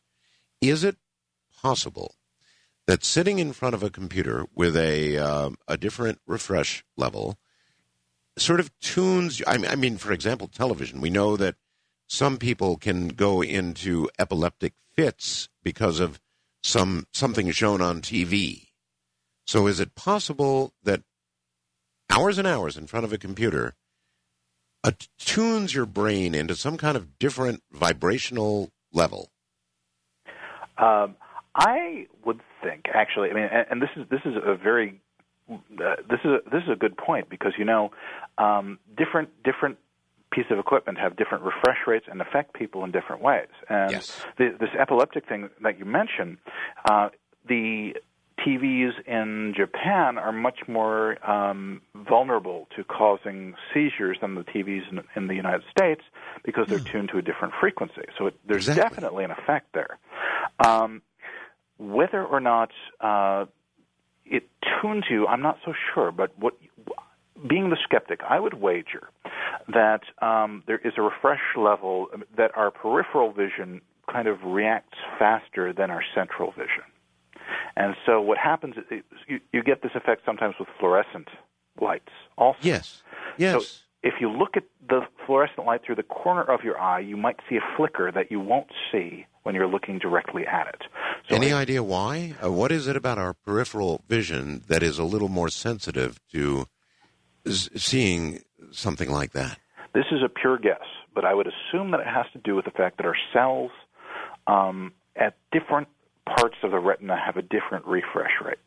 That Ah, it triggers and then refreshes and then triggers and then refreshes. And if if the ones in the peripheral vision are faster than the one centrally, and since, peripheral vision doesn't give you much information other than motion, it makes sense to think that it would be a very fast reaction. boy, is that a bingo! Um, yeah. So if so, maybe it's just a. Oh, I don't know. I don't know what to call it. Uh, maybe it's just some natural oddity uh, associated with peripheral vision, or maybe we actually are seeing something occasionally with peripheral vision that that really is there in some sense uh, that we don't see directly. I don't know if I'm making sense, but I know that I've had a million reports of people seeing these things. Yeah, it, it, it certainly uh, makes sense that that I mean different parts of your your your senses are sensitive to different things and see certain things. Like you might, some people would hear a high pitched tone um, when, because they have a certain part of their uh, cochlea that is sensitive when others don't. So uh, it's not out of the question that some people are sensitive to things that others aren't. I would tend to think it's a, uh, a natural, just an effect of the peripheral vision, but having not seen them myself, I, I, I can't give you firsthand experience. Well, it's just that if there really are parallel universes, uh, Charles, it would explain so much of what I talk about on this program, whether it's a ghost or a shadow person or any of these other multitude of things that uh, are here and then they're suddenly gone. UFO reports all over the place. Um, my God, Chicago, uh, just uh, within the month uh, or so, Charles, uh, had a sighting of United Airlines people standing out on the tarmac looking up at something hovering above O'Hare's airport. And uh, so these things, and then suddenly gone. Now, in in the world of in this world that we're in, with the current laws of physics, none of that works. But people keep seeing these things. So the only the only thing that I think can explain it is a parallel universe and things that occasionally perhaps come and go. Uh, maybe in a parallel universe, there is a life form that is that much more advanced than we are, and they occasionally can can make that transition. Possible? It's possible. It's possible that it's in this universe too. I mean that uh, if there is a uh, very advanced civilization that can has figured out how to manufacture and travel through wormholes. It's possible that they uh, can travel here. Uh, being the hard-headed skeptic, um, I want them to come out of their ship and shake hands with me before I believe it, and that's uh-huh. it's, it's kind of a, a lame thing for. Uh, it, it's not really a positive refutation of any sort, other than saying I don't believe. But uh, it is certainly not forbidden by the laws of physics for it to happen. Hmm. Well, uh, if if there is another if there is another universe, uh, or endless universes, then maybe we do get glimpses of them occasionally. Maybe something in time and space distorts a little bit, allowing a vision uh, or an occasional transfer from one universe to the other. It's in theory that you can actually, um, if you were able to dump the right amount of energy in in a, a lot of energy in a small space, it could be that you basically open up another universe and you could possibly with exotic matter prop open the hole. So it mm-hmm. is it is there are exotic ideas about doing that. You're, um, you're pretty confident, by the way, when they get this collider going, mm-hmm. and they uh, for example, create another universe, even though it would be a small, weak, I suppose, something, uh, there's no real danger to any of that? I'm fairly confident of that. Of that, of course, there are people who uh, think that uh, a sufficiently energetic collider can destroy the universe. And one of the doomsday scenarios has to do with the um, zero point energy, the the uh, vacuum state of the universe. Um, the idea is that if you pour too much energy into a very small area, you affect the very nature of the universe and cause a transition, almost like uh, a melting of ice. Uh, that changes how matter behaves, and this this reaction would spread outward, destroying the entire universe. Um, I think we're pretty safe um, because nature can do almost anything that we can do much better. There are such high energy cosmic rays that they pack as much energy in a in an atom as a softball, a fastball. Hmm. I mean that's that's a huge amount of power in such a small space. And these things are colliding into each other and colliding into the moon all the time.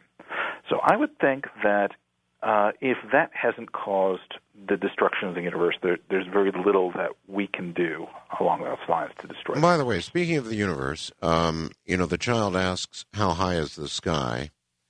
and we keep getting different answers to that question. Um, during my lifetime, the universe has expanded by billions of years. Um, it was thought to be, oh, I can't remember, Charles, uh, X number of billion years old uh, when I was young, And I know that now it's been extended uh, by several billion years just in my lifetime. Now, so, so we keep discovering pulsars, pulsars, and, and things further out, and it keeps getting bigger. So, how can we make such an error about how old we are? Ah, yes. This is this is this was one of the issues. Is that uh, if you if you asked just a few years ago, um, people didn't know within several billion years how old the universe was. I mean, Right. some would say 10 billion, some would say 15 billion. Right. That has changed dramatically in the past few years because of some really great experiments. Um, right now, we know that it's not 10 to 15 billion, but it's 13.7 billion, plus or minus a, a hundred million or so. Now, this is according right to the, the, the most distant object. We're measuring this by saying, okay, the most distant object we can see is so, such and such. No, actually, that, although Oh. we we can, we can get to within a billion light years or so of the of uh, a billion years. We, uh, the the oldest objects that we're seeing are, are in the billion light uh, year old after the Big Bang range, uh, if I recall correctly. Maybe a little younger than that, but uh, we look at the age of the universe by certain things, like the um, the radiation that comes from shortly after the Big Bang, uh, called the cosmic background radiation, Uh huh. which is uh, in every area, area of the sky you see. It's it's like there's these walls of fire that surround us in all directions, and we can look at those that wall of fire, and in the patterns of that the, the fireball, we can see the properties of the early universe. And recently there was a satellite called MAP, um, WMAP, Wilkinson Microwave Anisotropy Probe. That's that's a mouthful. Um, that you you take a look at these bumps and wiggles in the fire, and you can tell how old the universe is. Similarly, if you look at exploding supernovae, and you look at how fast they're moving at different ages of the universe, you can see how fast the universe is expanding. And from that, you know um, how old the universe is because we kind of know how big it is. So a whole bunch of measurements, all pointing in the same direction, give you a, a really nice firm range. And even 10 years ago, we wouldn't have been able to say that with any confidence. So, is the Earth also that same age? The Earth, well, the atoms of the Earth are that same age, but the Earth itself is around four and a half to five billion years old. Much younger than the beginning of the universe. Yes, yes, indeed. Huh. All right. Um, again, we're at a break point, so uh, hold, hold tight. Uh, Charles Seife is my guest, and he's got several books. We'll uh, we'll talk about his books, and if you're enjoying this, and I know that uh, many of you are, you're going to enjoy his books: "Decoding the Universe," "Alpha and Omega: The Search for the Beginning and End of the Universe," and Zero, The Biography of a Dangerous Idea." I'm Art Bell. Good morning, everybody. I'm Art Bell. My guest is Charles Seife, and we're talking about the nature of the universe and universes. Marianne in Asheville, North Carolina, asks the right question for that song and maybe the the moment. She asks, "When universes split, and I am in more, uh, and I am in more than one, how does this relate to my mind consciousness? Seems to me that entanglement would exist. Particles of me are entangled with particles of other me's. Is this true across the universe or dimensions? In a moment, we'll pose that question to Charles. That's kind of a good question for the uh, the quantum entanglement information guy. In other words, are we entangled with other selves in other universes? Yeah, that's that's dead on. Uh, in some sense, uh, a way of thinking of entanglement is to think of two entangled objects as fundamentally the same object until something, a measurement, uh, is uh, takes information away from them. So um, we are entangled with our other selves until some decision, some quantum measurement causes those copies of the selves to split. So yes, that's that's absolutely dead on. If that's true, then our actions are not all our own. We're being influenced by our other selves. So that our other selves are ourselves. That there's there in some sense is no distinction that we are one and the same until something causes us to split off. And in a very real sense. I mean, it, it, this is can be thought of the uh, as the enemy enemy, uh, uh, enemy of free will, because in some Yes. sense, in some universe, every action uh, that is possible has been taken. Prove that one, and the lawyers will have a field day with it. I didn't do it. You know, it was uh, it was some other me from a, some other universe that influenced me. I wouldn't have made that decision. Yeah, that, that's absolutely right, and and it's it's the, it's also a paradox. I mean, if you look back in time, we we um, the idea of um, time as this flowing whole um, gives a free will problem because if I mean if you look if you're able to kind of have this godlike eye and step back and see the entire evolution of the universe, um, then in some sense everything that is ever going to happen is visible and has happened. So every time slice, every every moment that we're taking, it looks like we're taking an action or have free will or are doing something, But we're But- not. But we're not in some sense. I hate that idea. Yeah, yeah. It's, it's, I, I truly hate it. I, I want to think that I'm innovative, that I'm doing things that have not been done before, but I have this sick sense that you're right. Yeah, it, it, it, it's a very depressing philosophy, um, and, and predestination um, is it's it's it's really kind of robs us of our humanity on some level. Maybe you can explain this to me, Charles. I doubt it, but I'm going to present you with it, and I'm going to guarantee you that it's true. Okay. I've told this story before on the air, and I'm I'm sorry I have to tell it again. But it was, you know, there are so few things like this that you can totally know are true in your life. I had um, one absolute, unquestioned case of precognition in my life. Precognition. Now, Mhm. Came home after doing uh, an air show. I've been in radio all my life, so this was, you know, a couple decades ago, more than that even. And uh, came home, had done my show, sat down, watched the evening news on TV. I lived in a little garden apartment in Santa Barbara. hmm Uh, my car was parked outside, and uh, the curtain was closed. Well, here I am concentrating on the evening news, and like ocean waves crashing over me, suddenly I knew someone was going to, my car was going to get hit. It was so strong that I got ticked off, and I, I said, "This, damn it, this is ridiculous." And I went over there and opened the curtain and looked at my car. You know, was I had some sliding glass doors there, and my car was fine. And I, this is stupid. So I went, but I sat down, started watching the news again. Here it comes again, even stronger, like ocean waves, just washing over me. Somebody's going to hit your car.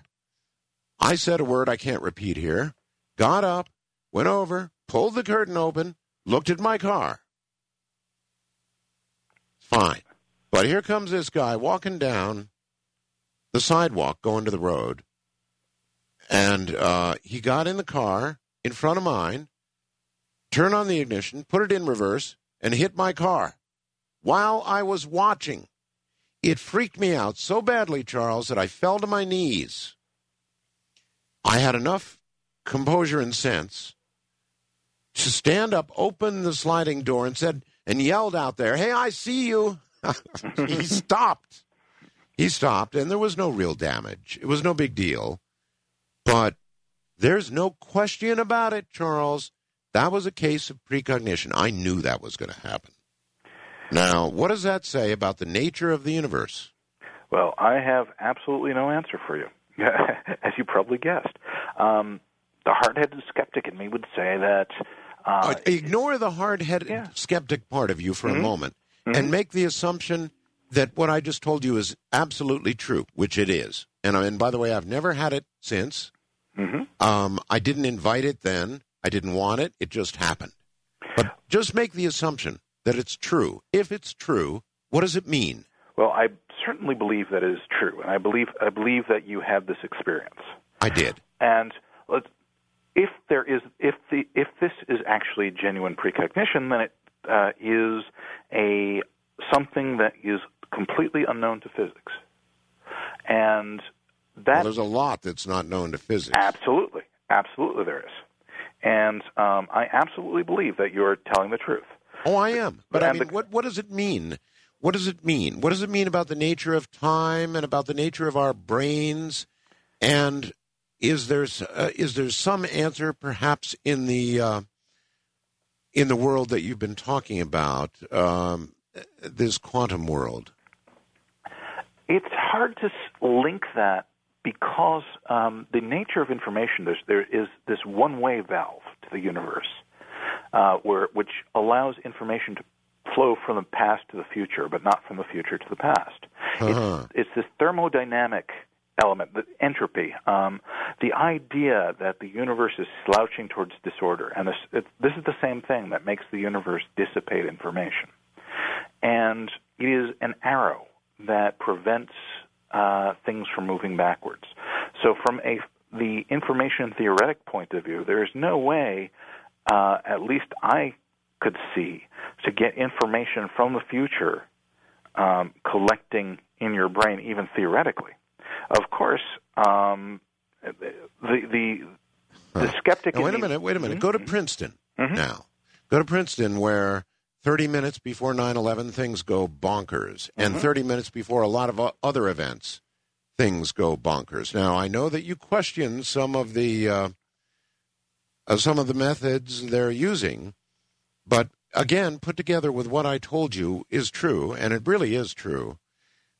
Was true. It it really happened, Charles. So that that if it's true, that does mean that information somehow mixes in with our consciousness and does flow from the from the future into well i guess for me what would have been the, the, the present or the really the past I mean, that's absolutely right. Uh, and if it were replicable and could be shown to happen in, in a controlled situation, then it would turn physics on its head. And I think that the Lab, uh, I'm, it's been a long time since I've looked at the PEAR papers, but my recollection is that there were some um, German laboratories that were trying to replicate the results and failed. I, I, I wouldn't want to. well that doesn't surprise me Yeah, it's it, and and the the issue is, um, can people? I mean, it, the the role of science is that you have to convince the hardest-headed skeptic, just convince them beyond a reasonable doubt, because there are people who will not believe things until they it it, it hits them in the face. There are people who don't believe, who didn't believe that there was such a thing as uh, quantum superposition, or uh, until it was shown in the laboratory. Well i can see why it's not reproducible. I, in other words it's it never had never happened to me before. It's never happened since. I don't expect it will ever happen again though who knows? But i can promise you it was as real as a heart attack. Now i didn't invite it. It wasn't it's the damnedest thing but it it's absolutely real. So uh, with the assumption that it's real that does turn everything on its head. And and maybe we ought to be turning it on its its head because if again if you just assume that absolutely that happened it means what? It means information can flow in any direction and through time without respect to time. That's correct, and it is violating the the laws of the universe that seem to prevent things from moving backwards in time with information. So yeah, absolutely, it it would change everything. And um, let me say that there, there's stuff that is hard to replicate and has been on the fringes of physics and have been discovered to be real, like um, transient lumin- uh, lunar phenomena, with little, little kind of flashes on the moon. Were kind of oh yes yes yes i've been getting a lot of people emailing me about flashes on the moon you know something about that I know a little bit about it, and I know that the Clementine satellite, I believe it was the Clementine satellite, which uh, Department of Defense satellite that was orbiting the moon, caught one. Caught And- one? Caught one. Saw saw a transient lunar ph- phenomenon, and so um, people don't know exactly what it is, and uh, I think the speculation that it has to do with a geologically active moon are incorrect. But there's flashes there that could be caused by uh, meteor strikes or something. But it's there. well So uh, people people have been seeing it and you know other people have been going poo poo yeah, yeah. uh, so because, so because- a satellite actually caught one i didn't know that Yeah, yeah. It, it, it was it was a they saw a on one pass it wasn't there, and on the next pass it was there. So they they really saw a change, and it was a puzzle. It is a puzzle. Um, but you know, if, if physicists who are listening to people who are observing, and occasionally you'd have an amateur astronomer saying, you know, there's something going on up there, um, uh, it was very easy to poo-poo until there was something that had a sufficient kind of uh, gravitas to to impress people, even the skeptics. So it's the recording of a phenomenon or the the timestamp and ability to show people. That's what's going to convince people. And you know, it's it's there's lots of stuff which is out there that physics doesn't believe, which is is true, I believe. It's just a matter of pinning it down, and it will be pinned down eventually. Well, I, I mean that's the way life goes. Uh, UFOs, as an example, um, I've had one very close encounter. Uh, if I had had a camera, I'd be world famous. I can assure you. Um, I would have provided pictures that would stand everybody right on their head. But of course, I didn't have a camera. And with regard to the story I told you, which is absolutely true, I have no way of proving it, and I have no way of repeating it. So, as far as science is concerned, it didn't happen. That's right. But you know, now that everyone has a camera in his or her pocket, thanks to cell phones, hopefully um, that era is changing. Now, cell phone uh, cameras are going to have to get a hell of a lot better before they're going to convince any scientist of anything. That's that's. I mean, they're they're fairly good, but they're not good enough to you know go up and get a, an object in the sky unless you've got a little green guy right in front of you and he poses, and then they're going to say it's you know created in Photoshop anyway. That's true, but it, it, as society gets more and more covered with cameras, um, it, it gets harder and harder to hide. So maybe we'll cross that point where all of a sudden um, everyone has the evidence that we've been looking for for years. Uh huh. Um, here's Janet who says, I think your guest has answered the big question. Uh, it is God that separates this reality from all the other possible realities, which God knows by granting free will in this reality. Hmm. Yeah, that's, it's it's uh, again uh, as as I said, I don't believe in a God, but I, I I like to think of what would happen if if you were God and were able to kind of abstract yourself from this multiverse. What would you see? And um, I think that a godlike observer wouldn't be able to tell the difference between our universe and the universe that are uh, the, the universes that are separating from us. Mm. That uh, I don't think there's anything particularly special about this universe that is imbued with uh, free will, and the others are not. Um, but uh, again, this is this is this is all speculation. I, I, quite honestly, uh, it's hard to know what, what, what an omnipotent being would see unless one's an omnipotent being. Grace in Seattle, Washington asks If we're quantum beings, then aren't we entangled with all of our ancestors? In some sense, I guess that's true. Um, the if you think about just information wise, um, you have bits and pieces of information in your genome from every uh, from all of your ancestors, um, and not only from all of your ancestors, but from all of the the primates that preceded you, and all of the mammals that preceded those primates. There you go. So, in some sense, you are the repository of all of that, of everything, from the beginning of life to now.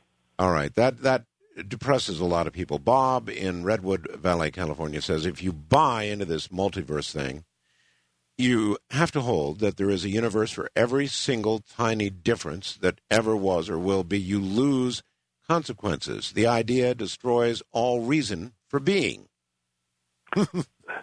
that, that, that, in some sense, is the converse to the loss of free will. Absolutely. That, I mean, uh, everything is occurring and everything is happening, and we're almost kind of along for the ride. That, That's depressing. It is. It's very depressing. In do you, sense. do you do you embrace that? Do you believe that? I'm I like the multiverse theory because it explains so much. I have a hard time actually believing it. I'm actually leaning a little bit towards it. Yes, um, it's it's it's hard to um, to falsify it. So it's, it's hard to show without a quantum suicide experiment, one uh, one way or the other. So it's almost a philosophical choice. And so I'm I'm a little hesitant to say that yes, I believe it, but it really is attractive to me actually, just because of the way it explains the quantum phenomena so beautifully. You've never been tempted to uh, uh, uh put uh, put a few uh, in a in a chamber and spin it. no, no. Although you know, maybe maybe if I've got a terminal disease, uh, quantum suicide might be my experiment. And that's something.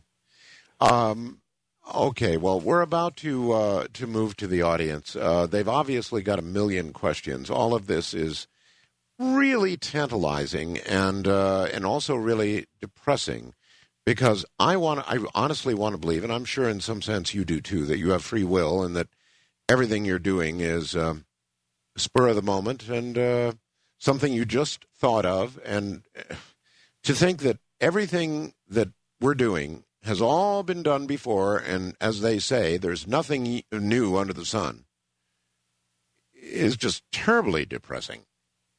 Yeah, it's it's vanity of vanities. That um, it, it, the the loss of free will. I mean, what we pride ourselves on, and what even God in most philosophies grants us, is the ability to make choices. And if everything's been done, and not only is everything being done, but in another universe, everything is being done exactly in the same way, or exactly in the same way with a little change. Uh, it's it's inhuman. It really is. Charles, uh, only time for one quick question before the top of the hour, and it's a beaut. Is there any religion on earth right now that is closer to what you believe than is Christianity? Huh. That's a good question. Um, it is. I would say I'd be closer to uh, the the either mystical Hinduism or perhaps Buddhism or perhaps even Taoism, the, the Eastern religions kind of whole are closer to my philosophy. But that was exactly the answer that, that I expected. Uh, hold hold tight, Charles. I thought you would say uh, in the collection of whatever you said that uh, one of them would be Buddhism, and several in the audience also thought so. Charles Seife is my guest. Coming back, we're going to begin taking your calls and you can kind of judge the universe of where your question should be coming from. I'm Art Bell. Charles Seife is my guest, and we're going to turn him over to you in a moment. Aaron in Houston, Texas says, uh, Art, when your wife passed, you thought you might die. I believe God was looking out for you when you met your new bride, but because of free will, you had the option to ignore her. You chose to live on. Now you have a child. Now you're happy. You made a choice. All true, except uh, when my wife passed, I actively wanted to die. And for a long period of time, I actually wanted to die, if you can imagine that. And um, I am convinced, absolutely convinced, that had I not, had this not happened, had life not worked out the way it did for me, I would be dead now. So there you are. Um, life is a strange ride. So that, that tune was right on the money. In a moment, Charles Seife is all yours.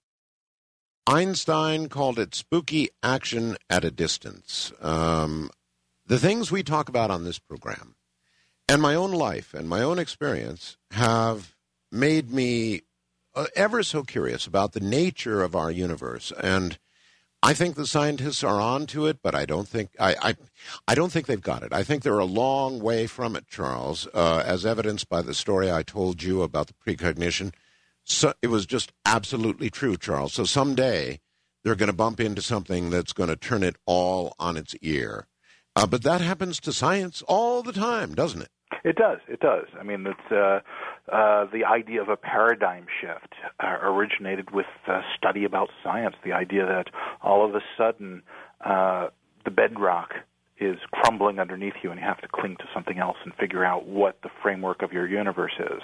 Here, here. I mean, uh, it's almost every day, and certainly every week, that I read a story from the Associated Press or whoever that says scientists previously thought so and so, but now we have discovered that so and so.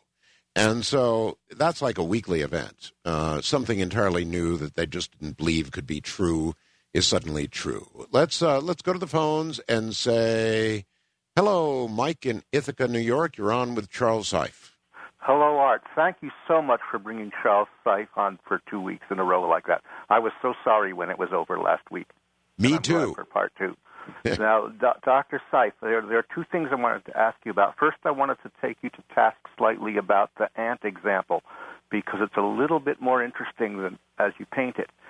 The ants are essentially reproducing themselves, the workers, and they don't care how they do it. If they had a Xerox machine that could copy them and it did it more efficiently than reproducing with their reproductive systems, they'd prefer it. So, one way of looking at it is they're using their mother as a broodmare to make more copies of themselves, albeit fragmented in their relatives, namely the flying ants that are produced in a batch once a year in every ant colony. And you can test this against the view which you presented, because if the queen had her way and the workers were slaves, the sex weight ratio, that is, the weight of females in the swarm as opposed to males, would be half that of the swarm. But if the workers had their way, the the females would be three quarters by weight instead of one quarter, because ants are related to their sisters three times more than they are to their brothers, because the males come from unfertilized eggs. So they're sort of like half twins. And as a result of that, the, if the ants are manipulating the queen successfully, we can see this by measuring the sex weight ratio. And it turns out in, in ants that don't make slaves of other ant species, but they do all the grunt work. They dig tunnels, they feed the babies, they go out and hunt for insect meat, they get nectar, things like that. They milk aphids. All those ants have a sex weight ratio that indicates the workers run the show. And they are using the queen against her interests by making her produce a ratio uh, of the kind they want. But in those species, oh, okay, well let them let them respond. Say, in the slave species, it's the other way around. The ones that keep slaves, the queen wins. That, okay, that's really really interesting, and I I, I was unaware of that actually. Um, but I, I I have to say that um, ants, as uh, you have different lifestyles for different sorts of ants, and um, in any, I mean, the, the reason I used it, my, my version was actually obviously oversimplified, and part of the reason I brought it up was to show that um, the individual, the organism, is not necessarily um, what you should expect to be competing and surviving. It's really the your information. Your point is correct about genes being parasites on the individual sometimes, or doing what's best for themselves at the expense and some of these are of retrovirus origin. Mm-hmm. And this is very true, so you're quite correct in that. Okay, yeah, you had something else? Colin? Yes, I wanted to ask about something else. And this has to do, some people, because of what you say about parallel universes, some people are taking that idea and calling in a lot in 2001 about this. I think they called it the Nelson Mandela effect, that people could sometimes uh, find themselves having switched with their counterpart in a in a parallel universe and they'd find that the world was different than history said it was and so on.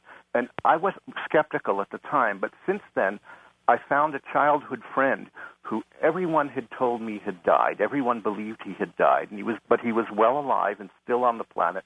Surprised why so many people thought he had died, and but what was strange is that he, his wife, and his two daughters appeared in duplicate. They were in identical corresponding apartments in two apartment blocks in the Bronx. Ne- they were next to each other, same floor, same uh, apartment letter.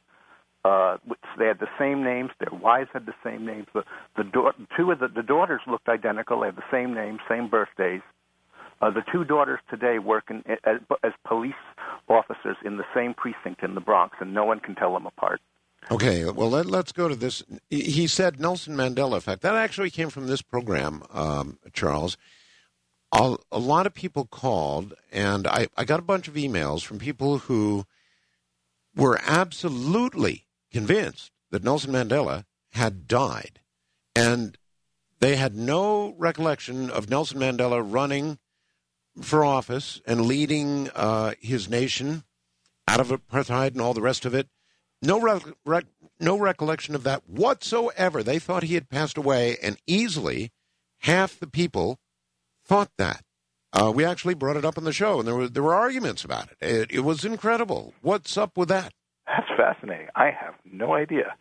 Um, I would tend to think that you know it's it's it's um, perhaps a, a, a reflection of the fact that um, we we are so caught up in day to day existence that um, things pass us by. And mm. so, so of course, this is this is a lame excuse. Um, but you know, I, I, I don't have a, a rational explanation. Um, again, the, the parallel universes idea is, is very I mean, it's restricted to very small quantum objects, and so you'd again you'd have to have a mechanism that is not understood for, say, having um, a leak over from one universe. Well, that's this word I was going to use. Leak. Is it yeah. possible? Is it possible that there's a kind of a leak that occurs from time to time from one universe to another, a universe where Nelson Mandela did pass away, and that's and that somehow got fixed in people's memory or planted in people's memory? Well, it's it's if you believe the multiverse, that there certainly is such a universe where Nelson Mandela passed away, um, and the communication between those universes. Um, with the laws of physics that I am aware of, I don't see any way to do it. But again, it's limited. And so, if you were to have some sort of uh, probably with with you'd have to have something equivalent to a wormhole um, created out of exotic matter or uh, out of a huge amount of energy. It may be that you could you could relink up these universes and transport things back and forth. So I, I, I wouldn't say no. Maybe there's something a lot more subtle than wormhole that allows information uh, to cross every now and then. Um, wildcard line, uh, Jim in Pennsylvania. You're on with Charles. Charles, Art, good evening. Good evening. I have a uh, kind of a religious question for you. Now, I understand, Charles, that you don't believe in God, so I'm going to ask this in the context of if God existed. Mm-hmm.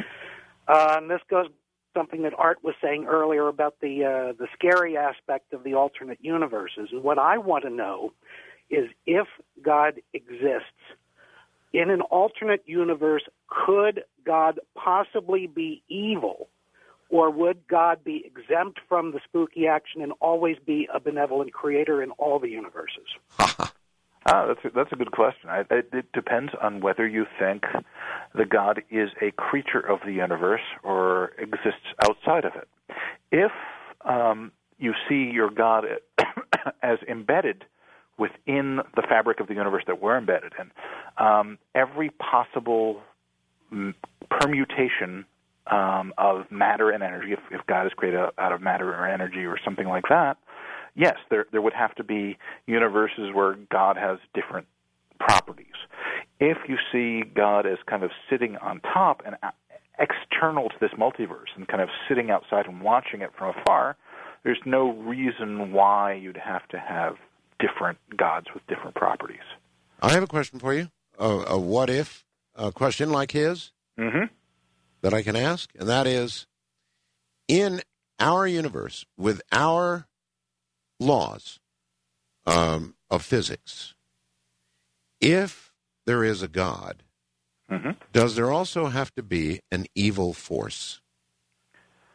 Um, well, it depends. I mean, it, it, it, the the the if you believe that there is an essence that is, I mean, created that is good, um, I would assume that I mean it, it would make sense because there's all sorts of conservation laws for other things.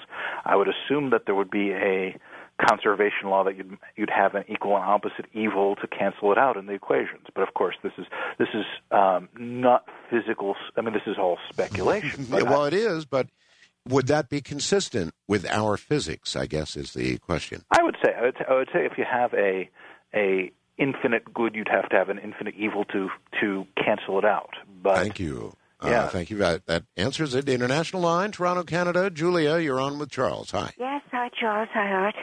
Um, my question again is about the uh, parallel universe. Um, how do you explain an out of body experience in relation to the parallel universe? Um, if we travel out of body, where do we go? And how do we keep in this universe and not overlap into the other universes? Also, I, I, can, I can probably, I bet I can answer it for Charles. Uh, he doesn't believe in out of body experiences, right, Charles? That's true. That's true. Oh, okay. So what about the theory of walk-ins? How does that fit into the universe? Doesn't believe in that either. Really? I'm actually not familiar with the theory of walk-ins. He's not, but I, I can tell you he doesn't believe in it. Uh, he doesn't believe in any of the stuff that we discuss in, in great detail on this program uh, because uh, because Julia, it's not repeatable. It's not provable, and uh, there are people who can have. Okay, Julia, you have out of body experiences, right? Yes. Can you prove it? Um, no. Until you can, believed. until you can, Julia. Yeah. People like Charles aren't going to believe it. And also the theory of walk-ins. And what's that? Was supposed to be in a walk-in. Mm-hmm. Same same deal. I, I appreciate your call, but with all of these things, these things we discuss and so many of us know are true, science is just not going to buy it until they can repeat it on a regularly scheduled basis. It, it, it is a narrowing sort of thing. It's, it, it's in some sense, science narrows one's mind. Um, Yes. Because you can't accept things that other people accept without a certain level of proof. But at the same time, it gives you more confidence in what you know is absolutely true.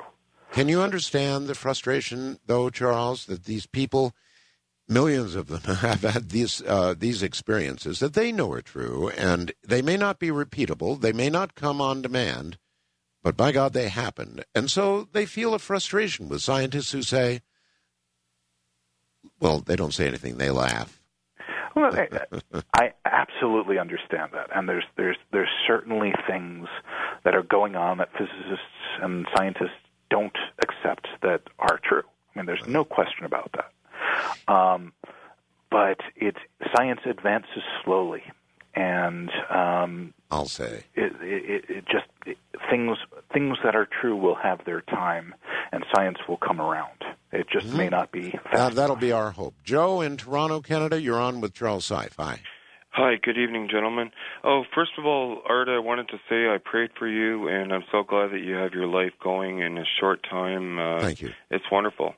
Um, anyhow, gentlemen, I believe in parallel universes. I I really believe that in this. I believe in ultimately heaven.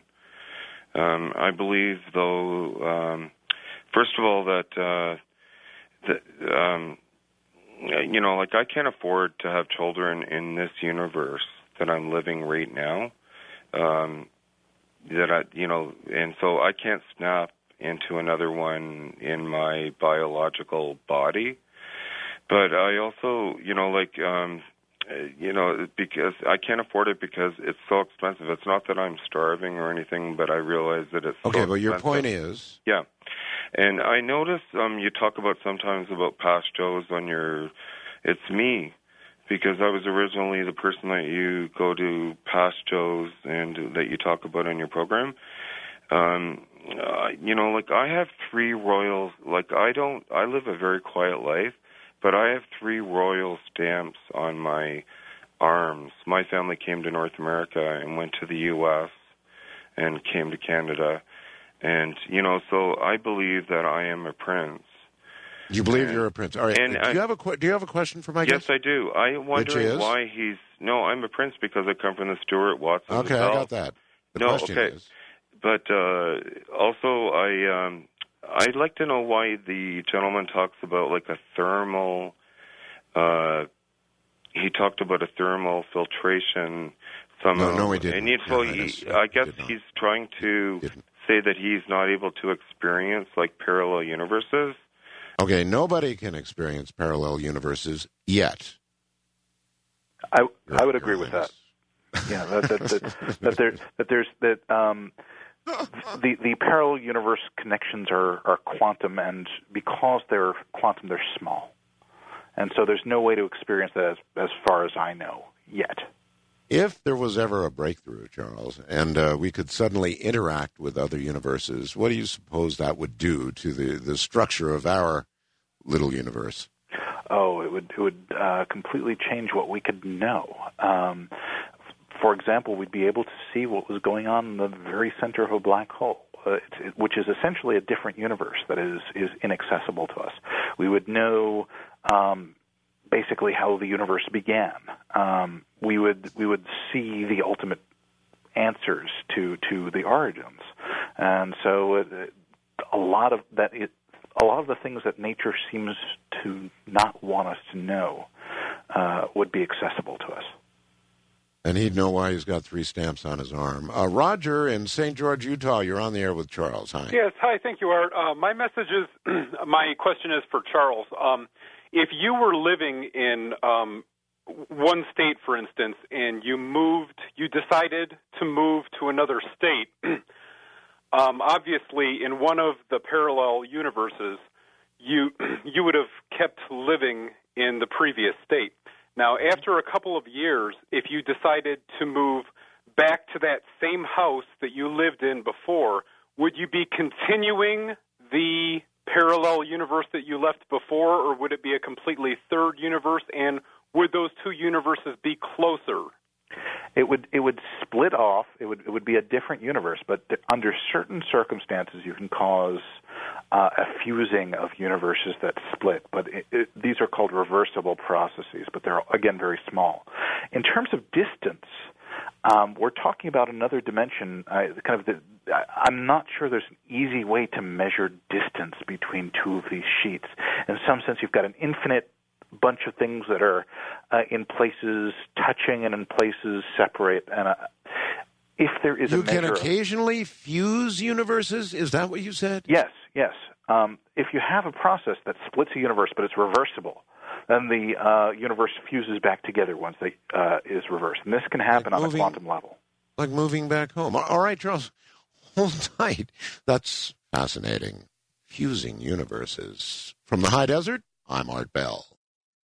Jerry in Rancho Santa Margarita, California says, I don't see how your scientist, meaning Charles, can say he believes in parallel universes when he can't prove it. Yet he doesn't believe in God. Isn't that a personal contradiction in outlook on his part? In a moment, we'll ask that. Is that a terrible contradiction, uh, Charles, in, in a way? It's a really good point. and uh, this is why I think that saying I believe in multiverses, or I'm leaning towards it, it's a matter of philosophy, not of science.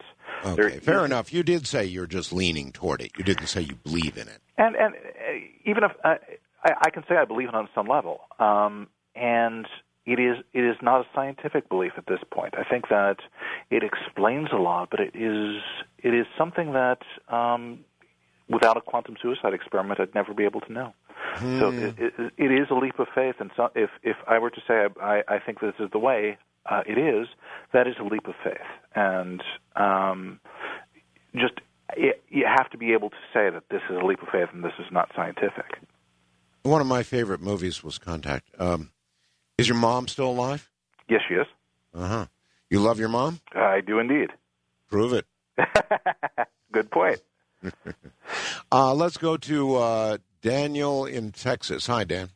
Uh, gentlemen, this is a great show. Uh, maybe just a little bit too mind expanding. I may not go to sleep tonight. uh, hopefully, my uh, my question here is not quite as theoretical as you guys have been here. Um, a couple hours back, you were talking about the possibility of a brain without a body. And my story basically is because of some very bad sciatica that I've had, uh, I've had a spinal cord stimulator implanted. And basically, the way this thing works, it's a couple of probes that are installed in the middle of my back that uh, lay against the spinal column. And uh, there is an electrical impulse sent to these probes. And with this electrical impulse, I will feel tingling or different uh, depending on what the input is at the time. Now, obviously, this is the nerve that's going from the brain down my left leg. And even though I'm feeling this in my left leg, there's nothing obviously going on except where the probes are touching my spinal column. Now, it doesn't take a great leap from there to figure out that you could go into the spinal cord at the brain and with some sort of supercomputer be able to have a variety of inputs into a brain that would sense um, you know sensations whether they're there or not. And the way i feel that this could probably be proved is if I were in some sort of accident and my leg was actually severed off, the spinal cord stimulator would still be telling my brain that there is tingling and stuff going on in my leg, even though my leg doesn't even exist. Yeah, but you couldn't walk. I couldn't walk, uh, but that doesn't mean my brain wouldn't. Well, wouldn't that be my leg is terribly dangerous? In other words, your brain would say there's a leg there, but when you went to walk with that leg, you'd fall down. Uh, yes, but I, I see your point, though. Uh, your point is well taken, Uh, and he's right. In other words, uh, a proper computer could be telling the brain that the whole body was there, and you could literally have that experience. Charles, Absolutely. And in fact, I mean, the, the computational elements of your brain are processing these signals and coming up with the idea that your leg is there, even when it's not. In fact, this, this happens all the time. It's called phantom leg uh, pain or phantom limb pain, where in fact, if some people who have lost their limbs in a trauma sometimes feel that that limb is still there. so with a decent enough computer and um, at the right circumstance, a human being uh, could be only a brain kept alive biologically and fed this this different world. Um, uh, sort of a, in other words, living in in uh, in Star Trek's holodeck, uh, living in a world generated by a computer. Yes. Yes, it's absolutely possible. And in fact, uh, some scientists say that this is what is likely to be, that we are actually in a simulation. and so this, this becomes uh, uh, simulations within simulations within simulations, and you, you Yes. get you get lost. Alan in New York, uh, you're on with Charles. Oh, good evening, gentlemen. Um, Charles, just have a couple of things to run by real quick to uh, augment some of the things that you mentioned. Um, earlier, when you were on, I think during the beginning of the interview, you were talking about some of the um, particle accelerator tests creating miniature black holes. Um, those kind of turning into other universes, and it kind of going on and on and on for you know almost into infinity.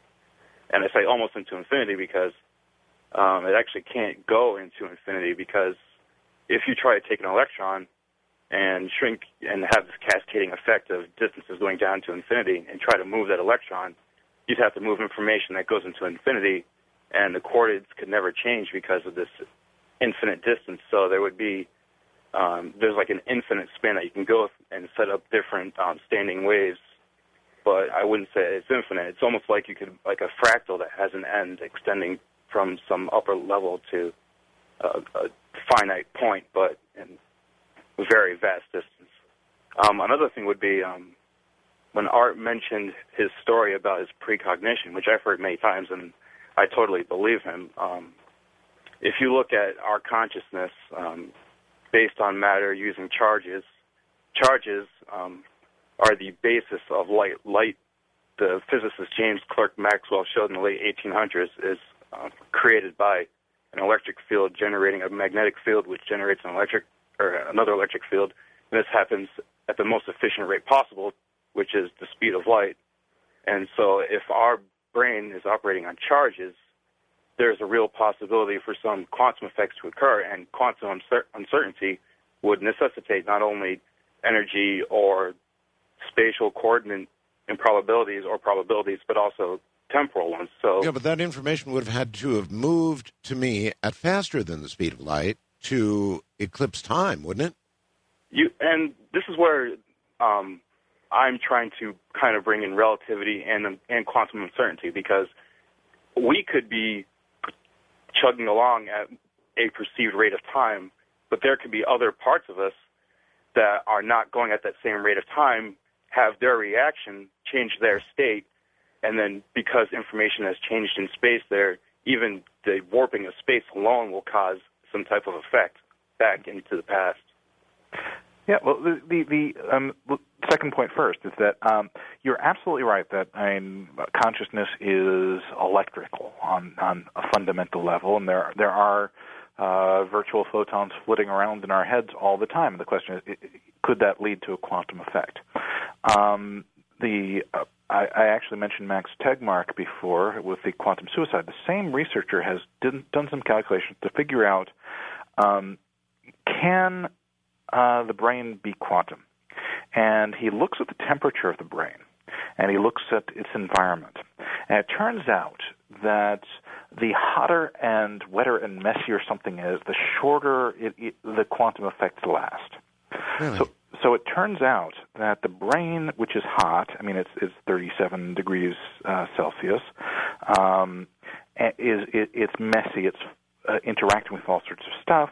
The quantum effect is very, very, very short-lived, and it's shorter than microseconds.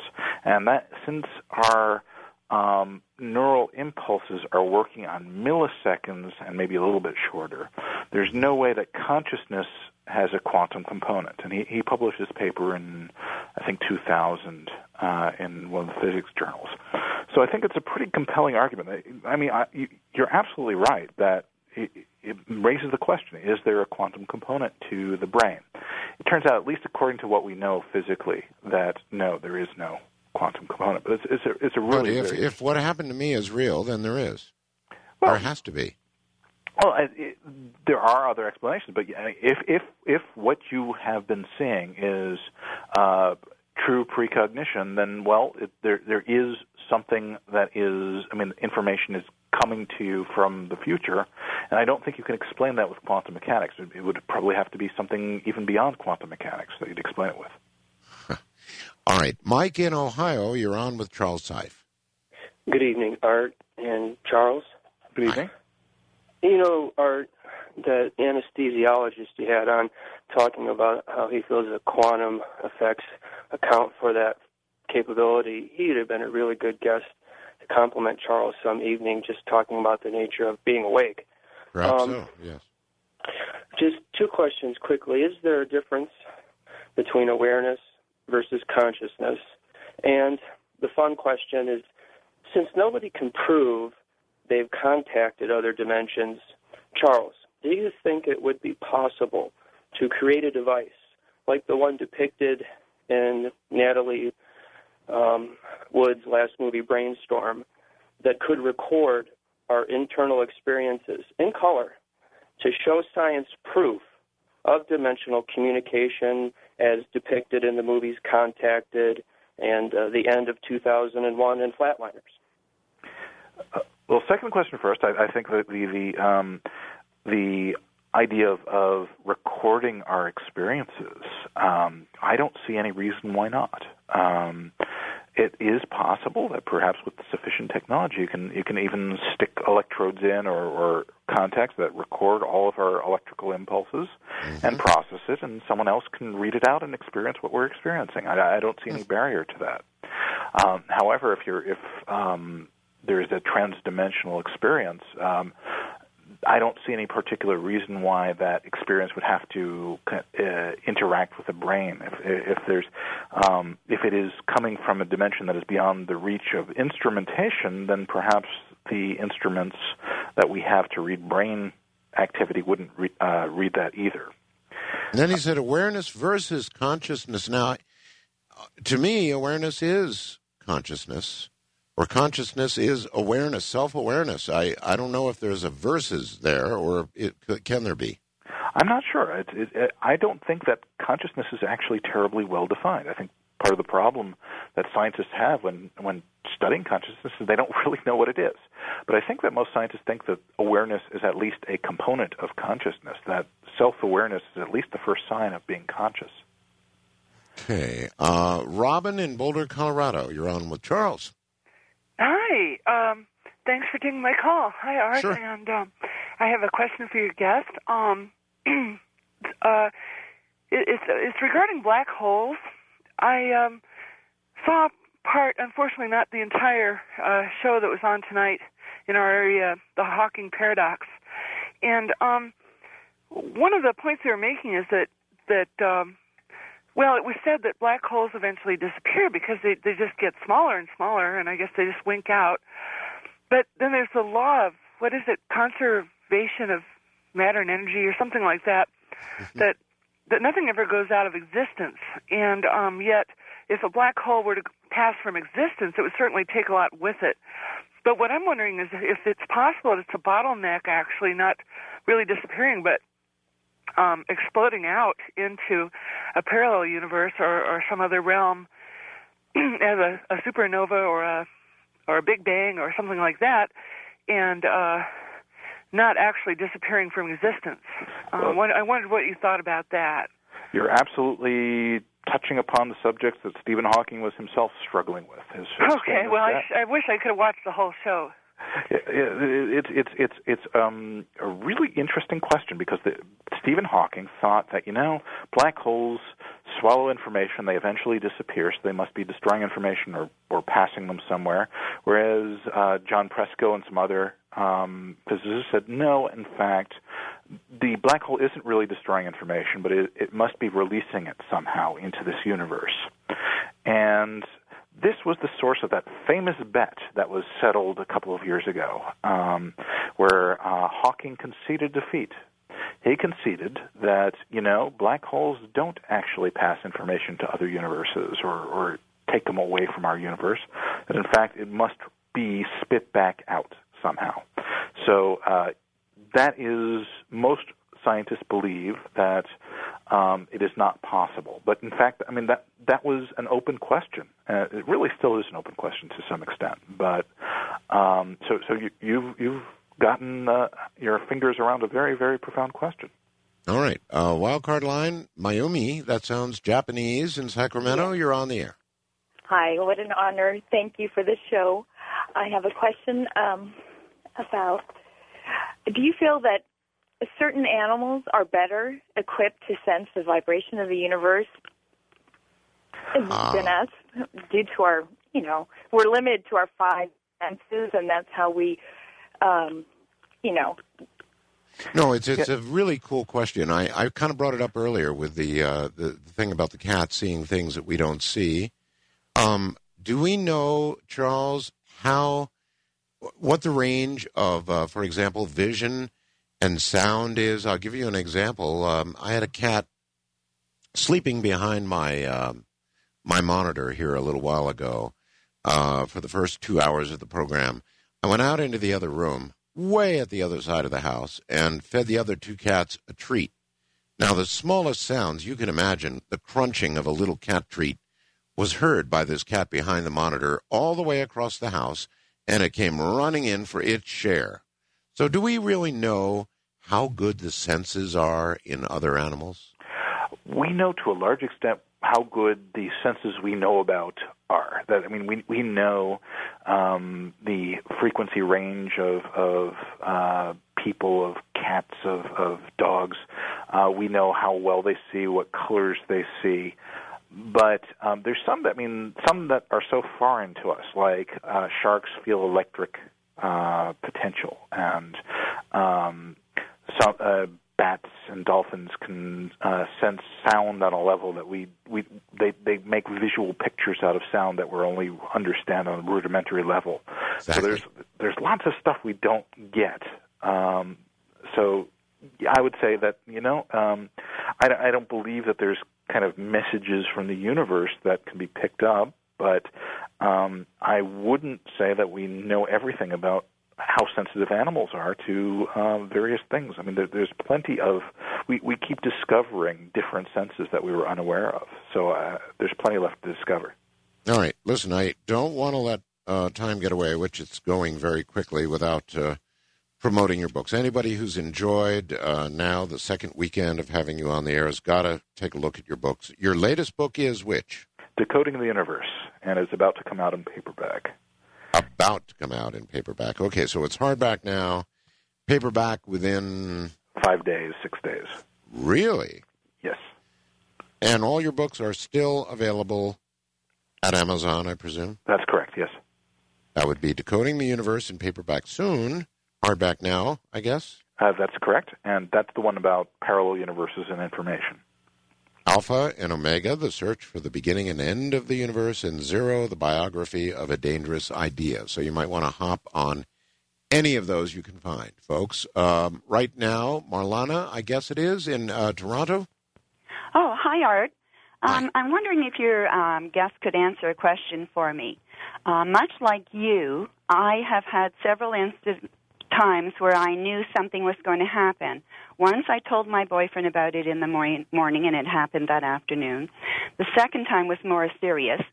I told a friend we were supposed to go to Oakville, and I told her if we're coming back, if we come along uh, the highway this way, a car is going to hit us.